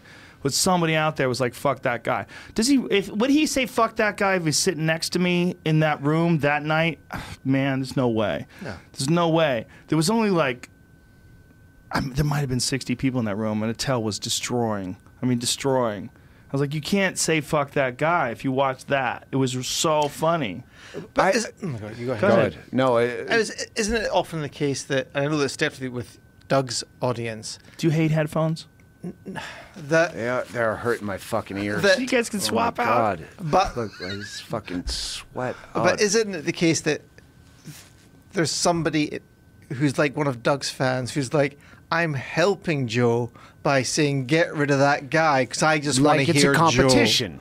There could That's be the that. Uh, problem with Yeah. the last comic standings. People Right. go, "Oh, you're uh, way better than so and so." It's hmm. not a competition. It shouldn't They be. do that in your face. Like, yeah, they'll do even it to you. They'll walk right up to you and go, "You are of- so much funnier than that guy." The guy that you brought out of your own pocket because you thought that this guy sh- should be known mm-hmm. to your audience. They. Yeah. act like this opening act was forced upon you. No, I brought him out of my own pocket because I thought you would enjoy him and he needs to be seen. right. And you're fucking. I like that you do that. You do that like I do that. I think that's super important. You know, bring guys like Brendan Walsh out on the road and all, all these dudes you bring out and, and tell people about them. But that's a that's a big part about this era as opposed to the old eras. Is that I think this era is more supportive. There's more opportunities, so people don't feel famine. You know, they don't feel like oh, only one guy could be the host of the Tonight Show. Like that's not a thing anymore. No, Nobody- no. I- like if somebody offered me the Tonight Show, I'd be like, what? what, do we- what do you want me to do? You want me to go and fucking talk about shit I don't want to talk about?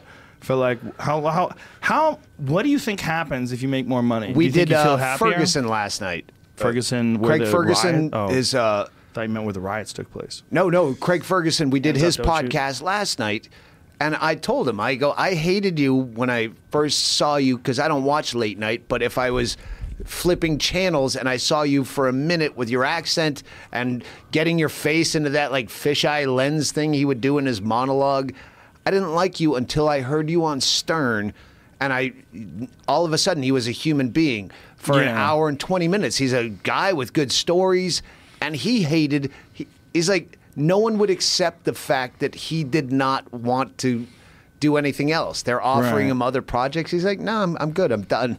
Well, you But know, Craig, Hollywood he hates quit. that. He I know. quit. I mean, I think that's the greatest thing about his decision making. Like he's like, I don't want to do this anymore, and now he does stand up, and he just did a Netflix special. Yeah, and he's doing a Yeah. podcast because he goes, I got to do something. I, Yeah. I want to talk, but I don't want to do it by their rules. And they, no one believes when you don't have. That's kind of half the through line of the book is Hmm. when you. I want to do what I do, but I. No one buys that you don't need to be more famous. Right. I don't. I uh, I likened it to eating eggplant. Less if I eat a little bit of eggplant and I don't like it, I know I don't want more. Eggplant's delicious. Do you not like fucking hate eggplant? it. Oh, with stevia on it. You Yeah. Fucking. you- You ever had eggplant parmesan? One time, like my it? mother tried to make it, and it was so grotesque that when she's saying you got to eat it, And then when she tried it, she goes, "All right, give give me all your plates. This came out bad. Sorry." Well, maybe that's what it was. Maybe if you went Point to like a real Italian if you- restaurant in Yonkers or something like that. If you don't like a little bit of fame, you know you're not going to like a lot. Yes. So it's not like um, Well, I think you like a little bit. Let's be real. A little bit right? is great. You like a little bit. And I think a little bit is good. I think it's all good as long as the numbers are manageable and you can stay yourself. I think the real problem is when you go, look, here's the best example Michael Jackson. There's never been a better example in the world of toxicity due to celebrity status. Like you hit critical levels, you hit some Three Mile Island shit, you hit some Chernobyl shit. It's impossible to maintain the amount of energy that's coming your way as a normal human being. I mean, you don't have any unique DNA that allows you to deal with the idea that 300 million people know who you are or more. If and you're Michael Jackson, swath of your clothing, they want to you tear walk your by. DNA out and put it in a petri dish and make a fucking clone out of and, you. and frame it and put it in their man cave. And then there's a bunch of people that think that maybe you're molesting kids and you got a fucking amusement park in your backyard and you're literally losing your mind. And you tell a guy, hey man, I can't sleep. I want you to anesthetize me every night in a fucking tube. Just put me, put me in some fucking crazy hyperbaric chamber and pump in the gas. I mean, this guy was off the fucking reservation. There had never been anybody that famous before. He was literally the the guy with the candle at the end of the universe, going, "Oh my God, I think there's keep there's more room. There's no one's ever been here before. He's, no one's ever been that famous. And what happened? He, he went crazy. He went completely insane and died young. And no, and nowhere between 1990 and 2017 does it look like any of what's happened to him is manageable. It's like he's running down a, a, a hill, like tumbling down a hill, and he's okay for the first decade, maybe the first two decades, but after a while, he's just getting chewed the fuck up, psychologically, physically. He keeps getting more And plastic uh, surgery. his psyche, I, don't- I, I don't think he was ever very stable psychologically. No, no, I don't think so either. I mean, I don't know, but have you ever seen that documentary on him? It's fucking This is- amazing. That's, I love that. The, that What is it? documentary is, the What's first time This is it. this is it. Yeah, it's amazing. where, Brilliant. again, I don't know music. To watch that, you go, oh, this guy really did know what the fuck he was doing. Oh, I yeah. just don't get it. He was really brilliant. I just think the songs suck. Well, they suck. But in, I- in terms of you- like what you want to hear right now, like everything requires context, right? Like if you were, do you remember when I was a kid? And I remember this really clearly because I was in high school and I was living at home and I was listening to WCOZ in Boston. No, W FNX? No. No, WCOZ. That was right. WCOZ in Boston. It was a radio station in Boston in the 1980s. This rock and roll station. And the guy came on who was a DJ. I wish I could remember. It wasn't Mark Parenteau, who's like the big one. Wasn't Charles Dave in the uh, morning. but the guy came on. He played Michael Jackson. He played a Michael Jackson song. I think it was Beat It. And he said, "Look, I know this." No, he, said, he played Billie Jean. He goes, "I know this isn't rock and roll because it's so good. I have to play it." And he played it. And he played Billie Jean. And I remember There was no Twitter back then. Bucking with this Exactly. nigger music. well, not only that, this guy was a real DJ. He was like one of the last of the real DJs that could literally decide, hey, I just heard this Wolfman Jack. ama- yeah, this Lou Reed record that you fuckers have to hear from the beginning to the end. I want you to listen from the beginning to the end. So I'm going to play this. You know, you hear Bruce Springsteen when he was like 30, you know, like beginning to the end, you know? Like those they used to do that. You used to sit there and listen. And you'd be you, you, that doesn't exist anymore. Like that and there's too many this is one of the problems with money, right? There's problems with trademarks and the ability to put things on YouTube and whether or not you can get credit for this or put that up or that up. Like a radio station, if it just wanted to appear right now and pr- and do like that kind of a thing, it'd probably be almost impossible. Like how many radio stations are there in the world where they would let you just play a whole Bruce Bruce Springsteen album from the beginning to the end? Well, terrestrial radio at this point could probably play you know, child porn, just soundtracks, and no one's listening anymore. Do you still do like No, goober in the morning when you have to promote a gig? I don't have to. I don't, do but. I miss some people. I miss Kevin and Bean. Johnny Dare in Kansas City. I miss that guy. He's a good we didn't guy. have to do it, but Johnny Dare and I have enough of a history. So when I went to Kansas City, I got there the night before. I said, "All right, if I wake up at 6 a.m., which I did, and we went down just for fun, and we took over morning radio. And Johnny Dare, in passing, he's like, he knows my house is all weird, so he's showing me pictures of his house, and he's got all sorts of fucked up, weird kind of things. And what's his name? Patrick Magee. Oh. it comes full I'm like- circle, ladies I and go- gentlemen. Uh, no, I go, uh, yeah, my my tour manager, Greg Chaille, does Ghost Ride. He goes, all this shit came from Ghost Ride. I go to the St. Louis. Yeah, that's the second time now that a morning radio guy like Joe Rogan, Morning radio guy. Uh, meanwhile, Hennessy's over there reading. Hennessy, Yeah, Well, no, exactly. I, I, I was just checking up on. Is, oh, I was just reading the comments and seeing if we should alter not our a behavior. guest. And perhaps bring in more diversity. I've got a few African Hang on, students I would on. like to have into the studio. for the record, Hennigan is not technically a guest. His He's know, name's but- Hennessy. But when He's on a Hennessy, microphone. when Hennessy He's wearing is a guest on my podcast, he does the same thing. He'll sit there like you can't comments. fucking I'm read your checking. laptop while you're a guest. You Yeah. can't do that. Close that shit, bitch. I just wanted to look at. He's, the, he's uh, fine. He's, he's what? tweeting. He's, I was looking at the because I remember noticing this before. Somebody had edited out the best of Bill Burr on the podcast election night as a standalone video, Oh, yeah. and it's got nine hundred thousand views. Just the best of Bill Burr. He smashed it.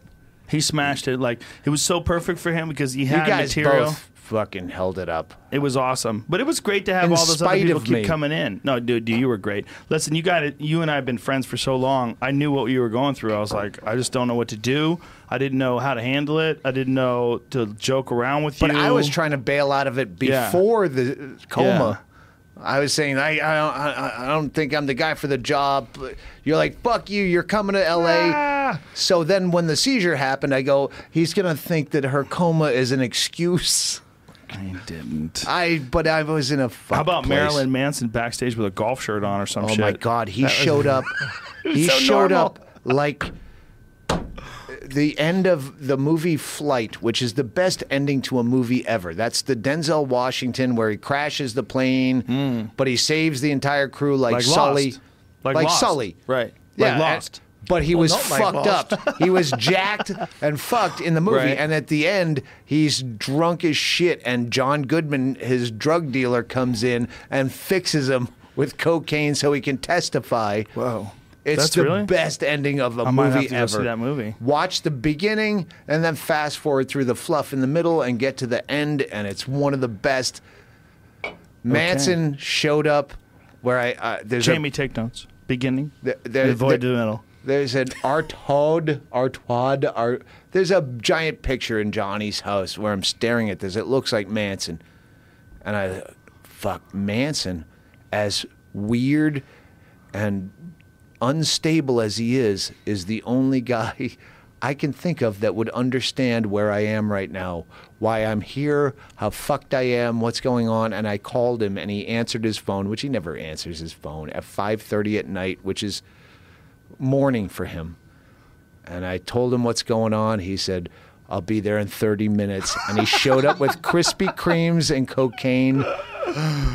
And he That's fixed the whole folks. problem. And then he showed up and he sat backstage. He wouldn't come out on stage. And once where I was beckoning for him to come out, that's when his management people caught wind of the fact that he's about to go out and his handler had to drag him away, but he saved my fucking life that night. Who are his fucking handlers? Who knows?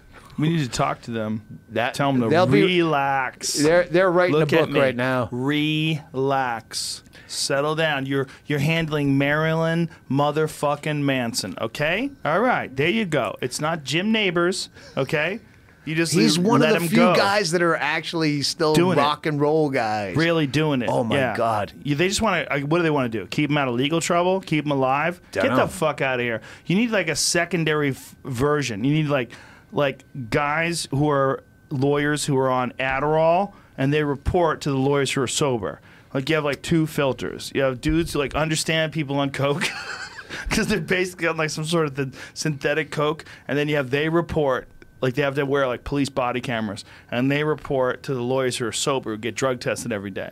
And they go, okay, what exactly is going on? And everybody like, everybody has a say, and they, they bean count together, and they go, how do, what do we, how do we, how do we handle this? Well, we handle this by the fact that we're handling Marilyn fucking Manson. Let him do it.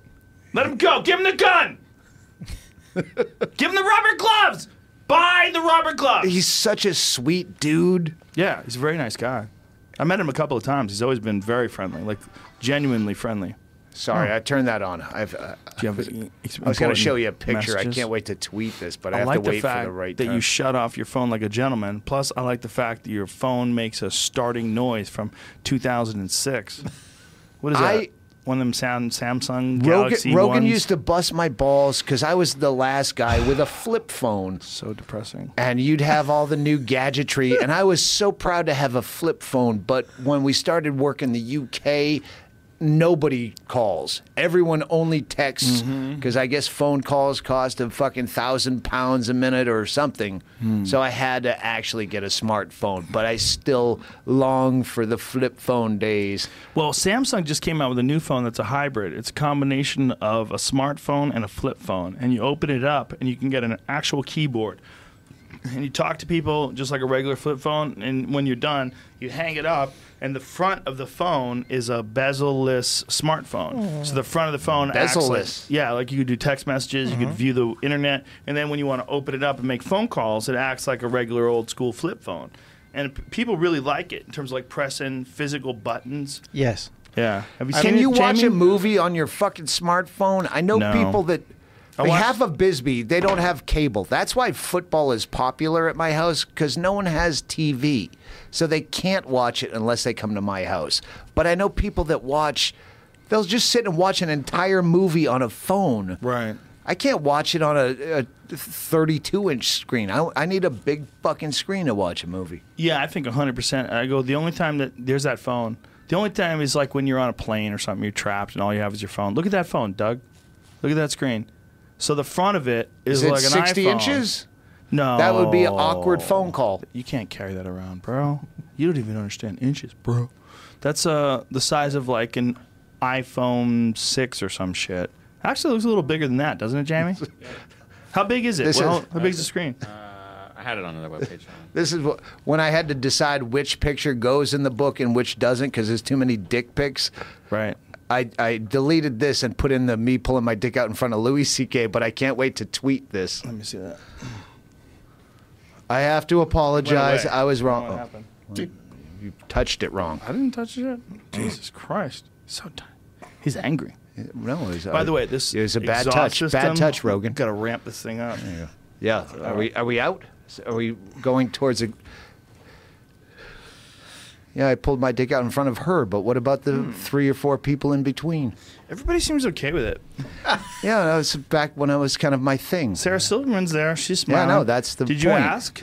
Did you ask first? No, no, I was fluffing. You, get can tell in the picture I was fluffing, but uh, Are you prepared for shame? I'm I'm ready for it. You might get it. You might have to get this. Um, is there a place where people can view this, or is it going to exist? No, I was going to tweet phone? it. Hmm, let me talk to you about this. All right. Let's wait. Let's wait. I've Well, got you some already ideas. said Sarah Silverman. Sarah Silverman is a friend and a wonderful comedian and a colleague, and I think you and I both respect her as equals. I, I do. I, don't think that's I the- didn't want her to get into any trouble because she wrote a "Is it Right. okay to love Louis C.K." thing. Call me Was first. it okay to love me? Because uh, here's Yeah. me with my dick out in front Here's of the thing: it might not be anymore. This is why we need to burn that. You need to burn your whole phone. You need to get a modern phone that allows you to take photos and get online, and then you need to burn that thing because you can't you can't have those pictures. you can't have those pictures floating around. It's important, man. I'm sorry, I was the guy that put it out. This is so sad. those are those are developed pictures from a photo mat.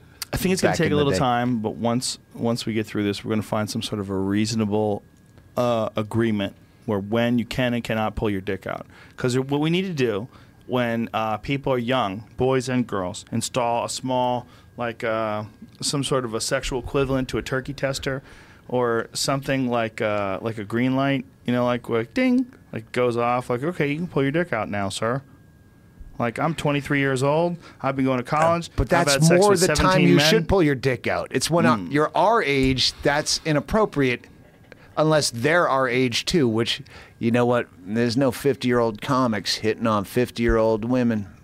maybe. which is uh, Maybe, but like, what if like it's a woman like uh, Christie Brinkley? She's like 63. She's still hot as fuck. well, then you go, oh my God, I'm your age, so I know who you are. Unlike young men, you're just happy to be there. You don't pull your dick out. I wish I did this years ago when it was erect. How many people would be mad if a woman pulled her vagina out? Almost zero, right? Like, who would feel threatened? That's the real problem. The real problem is the physical violence potential and the number of people that have been raped. That's the real problem. Because if it's just about weird sex things, like Well, this is and which is the bit that I've Christie been Brinkley. working on Look at is the that. difference between hot as fuck, take it or leave it. Mm, yo. Come on, bitch. Christie Brinkley does not live a human life in perfect lighting with perfect makeup. You don't need that. with you the just perfect need angle. glasses, dark ones with. No, at some Molly point she's hunched system. Over like I am with this posture, wearing reading glasses thicker than ours, trying to focus Hmm. on something on a laptop, and that spill belly is hanging over her cunt Right. because eight kids came out of it. That's when you both put on mascot masks. Like you're the squirrel and she's the raccoon, and you guys just fuck by the firelight. Just get right in front of that goddamn fireplace and go to town. Molly and Fucking ecstasy so and- overrated because it leads to all these problems. It no one- certainly can. It certainly can lead to uh, like a weird unofficial bond with people, right? Like, like if everybody, imagine this: if everybody, if like hugging people, if like committing to hugging people was like as intimate as committing to having sex with people. Well, hugging people is really quick, Right, And no one says, "Oh, he hugged too soon." He Right. he. I was I was I was hoping it was going to be a long hug, but his hug was done like in seconds, Ah. like he was a teenager on his first hug. Like the the man does not have the right to pull out of the hug before the woman wants to end the hug. Like the, period. We all know this. Can you This hug is- twice in a night? No, no, don't do it because the second hug will be unenthusiastic and not representative of your soul, who you are as a spiritual being. You need to only hug Fucking dumb. once a week. Once but a that's week why with someone porn, you love. porn has changed the game. porn has ruined fucking, and it's continuing to ruin fucking. Like, well, It's just setting you up for robot fuck dolls. Have you seen that stripper uh, robot that gyrates on the stri- on the uh, the pole? No. There's a robot that goes on the stripper pole, and the ro- it's a, clearly a robot. You see all the mechanical parts, but it's moving his ass like some beautiful woman with like a perfect ass. You okay? Okay. Like we are so close to not being able to tell. Like w- I don't know if we understand what exponential increases in technology are. Look at this. Look at this robot. She's gyrating on this pole. So she's holding this pole. Okay, well, right now you can see her joints and all that stuff. And I know she's not a human, even though she's wearing high heeled shoes. How many more years do we have before that is fixed? But how, how often did you need that? You went to see strippers because you wanted the threat of getting pussy. You didn't need her to spin around a brass pole. If she was just there, vacant, robotic, and ass a, a splay Right. and a kimbo, you just fuck her. You wouldn't go. I need you to dance. I need to want it more. All that does is make you want it when you didn't want it to begin with. Oh, I didn't think about fucking till she did all that thing on the brass pole. Now I have a boner. Now I'm using that as my leader. Do you know what I'm saying? Not particularly. Du- yeah. like if do you, weren't understand? thinking about fucking, Brian? and then there's a girl dancing around a brass Right. pole, Oh, shaking her ass. Seduction. Like, oh, now I have a Yeah. boner. Now I'm thinking about fucking where I would have just talked to you. Well, if a girl is just sitting outside reading a book, not thinking about fucking, and Jason Momoa shows up and he's in an open shirt, like some sort Who of Who is this guy that you the guy from about? the Game Put- of Thrones, put him on, put him on. And Yeah. he's he's chopping wood. Travis. with a is that giant his name? Travis. Jamie. Jamie. He's chop, he's chopping wood with a giant axe, and the girls get all juicy just looking at him because he's perfect. That's him. Shut the fuck up. Come on. I was going to say what I'm with a nipple ring, but that was the cursor. Yeah. Come on, it's a handsome man. He's very No, friendly he's too. not. I met him at Whole Foods. You're not. You say he's not because you're not a woman. And by the way, he's about six foot there's four. a He's baseball giant player. person. What's his name from the Nationals? The most beautiful man in sports. I always call him Jason. Uh, Ju- uh, he's the the guy with the big beard from the Nationals. He's a fucking Oh, yeah, gorgeous Justin. Viking, but that guy's a muscle bound. You're into weird dudes. I'm gonna have to say this, I'm Joe. into, You're I'm into into dudes that girls like. Werth. Werth with an E. Hmm. W E R T H. That guy is fucking gorgeous. Okay, it's not a Jayson Werth. competition. Yes, it Douglas. is. It is. Why, fucking why do you now. have an issue with Jason Momoa? Because He's we're going to end this man. podcast with a Twitter. A beef? Who do you like, Are we in beef? ladies? Because you know we both have eighty percent male fan bases. More So- than that. I I'm went at on 84, I Instagram. think. I went on Instagram. I looked at Jayson Werth. Okay, I'm with get- you. He's Right there. beautiful. That's the one. The Look at one his you were just traps. touching. That's the one. Look at his traps. Fucking that guy. I bet he looks Come great on. naked. I bet Do you he's have got a naked dick- photos I of bet he's Jason got a Werth? Dick like Google a baseball bat. A giant one. All Not even one of those ladies, ones you give out for free. All you ladies listening, Jayson Werth or Jason Momoa. Oh, oh, Battle of the Jasons. Battle of the Jasons. Listen, it's just a matter of like, what do you want to do? Do, do you want to live in a Werth. mansion or do you want to live on the beach and raise your kids in the sand? Okay, you got to pick your poison. I have no idea. How Jason Momoa is like he came over on a fucking raft, like he's like some kind of Polynesian god. He's from Hawaii. It's like six Hawaii's kind of uh, the most expensive state to live in.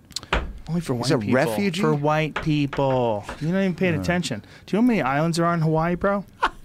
Five? So racist. Five? Sorry, is this a bonus question? Do you smell like smoke enough that you're going to get in trouble when you get home? No. How old are your kids now? Seven and nine for the young ones. I've got a. a, a, a Daddy smells I'm like done, though. cigarette smoke. I've got shirts here that I could change. But Oh. it's good that you did this. You chain smoke through this because we realized this system sucks. Yeah, I, I noticed that early Whoever on. is uh, making the system, I've been breathing it. I'm, I've definitely got a secondhand nicotine high. It should be called can the see it Stanhope test. in the air just right It doesn't work. Stanhope no, test. it didn't. Yeah, He we got to call Jason people did tell me before do you showed up go, late. Hey, uh, you got to think like a bar. think like a bar. Don't think like your grandma smoking occasionally in the bathroom. they We're gonna said- get a little said that- bathroom I said, did Rogan put this system in specifically for me? And he goes, I think so. Definitely for you and Dice Clay. You And too. Attell. Yeah, and Attell. Yeah, he's another one. I can't live without the cigarettes. We were outside. He just keeps going. I just did five days off of him coming into this. Did you really? Quit for five days. Quit everything for five days except medicinal drinking. Do a couple shots of whiskey because at this point can't quit cold turkey. Very dangerous, Right. deadly. I understand. So Now, when you, uh, what was harder? Um, like, how, what does it feel like to take five days off of cigarettes? when I do it my way, perfect, fantastic. Because I, no one can come around me. If I don't have to do a phoner or Right. write a thing, write a book, do When you write, do you like to smoke? that's the hardest thing of everything. I- Hinchcliffe says I- that too. doing stand up, writing is that's where it's integral to the process. Chain smoking. Tap, mm. tap, tap, smoke, tap, tap, tap, smoke, whiskey drink, tap, tap, tap. Yeah. Everything else I get over. Writing was the only. You know when I find like sometimes I was, some of my best bits have been me drunk on an airplane. I I have the exact opposite where I, I talk about I get off an airplane drunk and I have stacks of cocktail napkins. I say if it says Delta on the napkin, this Throw joke sucks. and they're not even jokes, they're pontificating. Mm. what about this and that? Maybe twice feel- in 20 years, I've gotten good bits off a drunk airplane. Twice in 20 years is a good number, though. If you could find one thing where you could do like 300 times, you could get 20 great bits, or twice, you know, two great, even two. Like you, like think about how many days you spend trying to write to get two great bits. It's uh, the amount of bad bits though, where I Yeah. I'm embarrassed to have the napkin in my pocket. Like, what the fuck does this do even you have mean? those saved? Owen No, Smith has a great show he's doing where he has you pull Don't. out your old notebooks. Fucking you, cocksucker! I did Brian it. Hennigan told me, no, no, we're gonna make a show out of this. Brian Hennigan, you lazy bitch. You didn't even Your research first whether or not oh, notebook. Owen Smith has my been doing it for a while. My first Yeah. notebook, where you have to go and read the shit you wrote in 1990 that you thought was brilliant. Yes. Oh, Well, here's the no, thing. we're trying Here's to sell this as a show. Why- Don't tweet about it. Why does it have to be isolated to one individual? How come you can't do it as well? See how he just shut the fuck up because he Yeah. knows he's wrong. Oh no, Well- actually, Joe just made my point. You weren't listening to I don't him. think there's anything wrong with you going over your your notebook, but going into other people's notebooks. Then you're sort of like if you decide like, hey, I'm Doug oh. Stanhope, and I want to break out my notebook and tell you how fucking terrible my 1993 Oh, 1993 Owen jokes Benjamin were. goes into other people's notebooks. No, Owen Smith, not oh. Owen Benjamin. Owen Benjamin's upstate New York. Owen Smith, L.A., hilarious comedian. He goes into yours. He, br- I had to bring out my shit. I brought out some shit from 1990. I had some like 1991 notebooks. Yeah. They were terrible. I had like orchestrated crowd work. Then you ask the crowd this, and they're like, "Yeah, we like fucking girls." Oh. it was, oh. oh, it was brutal. It was so. Oh, I want to be on that show Yeah, since I have you on it. created it, but my Brian creator didn't let too me busy create. Feeding the flowers. Owen Smith, good on you for doing it first. How long ago did you guys come up with the idea? When when everyone else was coming up with other I did it about a year ago. I uh, did his set thing. list in the last three years. Yeah, I did his thing within a, a year, and he already had it. Like he'd That's already how- been yeah, filming it. I, I, I am not. Hey, comedy No, police listen. that are civilians listening. You don't have to. Don't. I'm not saying he stole my idea. I'm one saying thinks that. Don't no, defend yourself. fucking, No, it's the Who? It's the listeners Dummies? that think they are Don't the comedy police. Don't talk to dummies. Just let them be dummies. Hate it. Hey, so and so was idea. doing your. pu- I saw so and so did your bit. He was talking about porn, and you talk about porn. Um, you fucking shut up. Let us police ourselves, I was going to register the bid, but I had to patch the tires for a road trip. doing, you're going so Irish, which is better because he hates to. the Irish. I was about to. I was about to file. Are we closing this podcast? Because I'm saving a piss. Either Just- I'm gonna piss. Let's let it go. And let's Come here. s- s- slide that book over here, Oh, Doug hang on. Stanhope. Also, Yeah. Oh, Hang on. someone's oh, got Brian to do has official notes. work. First of all, what's important is uh, uh, diversity. We'd like to have more diversity in this room, but Diversity, unfortunately, only white men diversity, available. diversity is what we're Your looking tour? for. Is that what we you're need saying? more women Tell on the you- Say the tour. Go ahead. Say the tour. uh, Doug Stanhope, Australia, April Aye, 2018. he's going down under, but does What- he know that the world is flat and he'll never get there? It's so, impossible. so is that is that me heckling myself? Yes, you're I- heckling yourself. okay, Doug Stanhope, Australia in April. He's going to be in Adelaide, Brisbane, Canberra, uh, Melbourne, Perth, Sydney, and uh, Hobart. also will be. Oh, oh, oh, oh, oh, don't you don't tickle me. And if you come to the end of the rainbow, there'll be a bucket of gold for you, lad. You're so you're so Irishing him, and it makes him even snappier. Oh, I hate Also, we're doing the Far East before sausage. that. We're also doing Hong Kong, Singapore, Ho Chi Minh City. Please don't be racist. I, Hey. don't, I can't have this on my podcast. Ho Chi Minh. God. He's still a guy. It's I think he's still over there. yeah. Yeah. I think he does uh, karaoke or something. now. I don't know.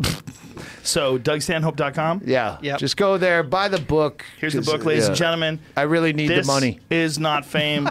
One of my all-time favorite humans, Douglas Stanhope, ladies and gentlemen. Brian Hennigan, you know we love you. Thank but We you. fuck with you because you tolerate it. Uh-huh. You got to fight back. Oh, yeah. Okay, you can't keep taking this from us. This is not right. It makes me feel bad. We go after you and we team up on you. I just feel, and I'm like, please fire back, Mr. Hennigan. Somewhere a storm is brewing. Your new nickname is Hennessy, though. Accept it.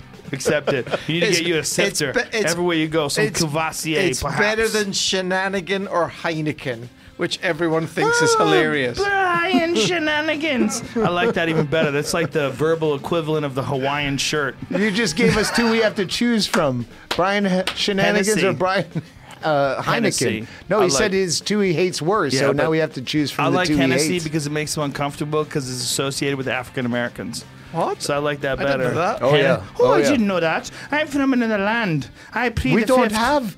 Oh, I plead ignorance. I didn't know nothing about your Courvoisier. What? Mad Dog 2020. Purple I thought drank. that was a good purple dog drank. with bad drank. vision. Drank is past tense. What's this? Purple drank. Wait, wait. I happen to Hmm. like Mickey's, as you know. Do you drink orange soda and eat fried chicken around black people or no? I beg your pardon. He doesn't. Exactly. He's never around black people. We cloister him. Is that a word? Doug it's the word. I. Stanhope.com. Douglas is running away. His uh, book I, is I available. apologize. Is it available I right told now? you via text I was going to wear my uh, brown print. Uh, Yeah. And I, I came an in my orange shirt, pajamas. and an I'm orange shirt. sorry. I came in It my. looks very I didn't comfortable. Dress up. I like comfort. Uh, this is not fame by Douglas Stanhope. Uh, foreword by Drew Pinsky, MD. Dr. Drew wrote the foreword. Yeah. All right. All it's, a, all and it's a great foreword. Was Dr. Phil busy? Is that what? ha! Mr. Hennessy! Always good to see you, my brother. Thank you very much. Thank you for, having me. Always for great to here. be here. You know we love you, right? No. Okay. And this is a very impressive facility. Thank you, sir. All right, folks. We'll be back tomorrow with the the great and powerful Chris Stapleton, one of my favorite musicians. Tomorrow. Wow.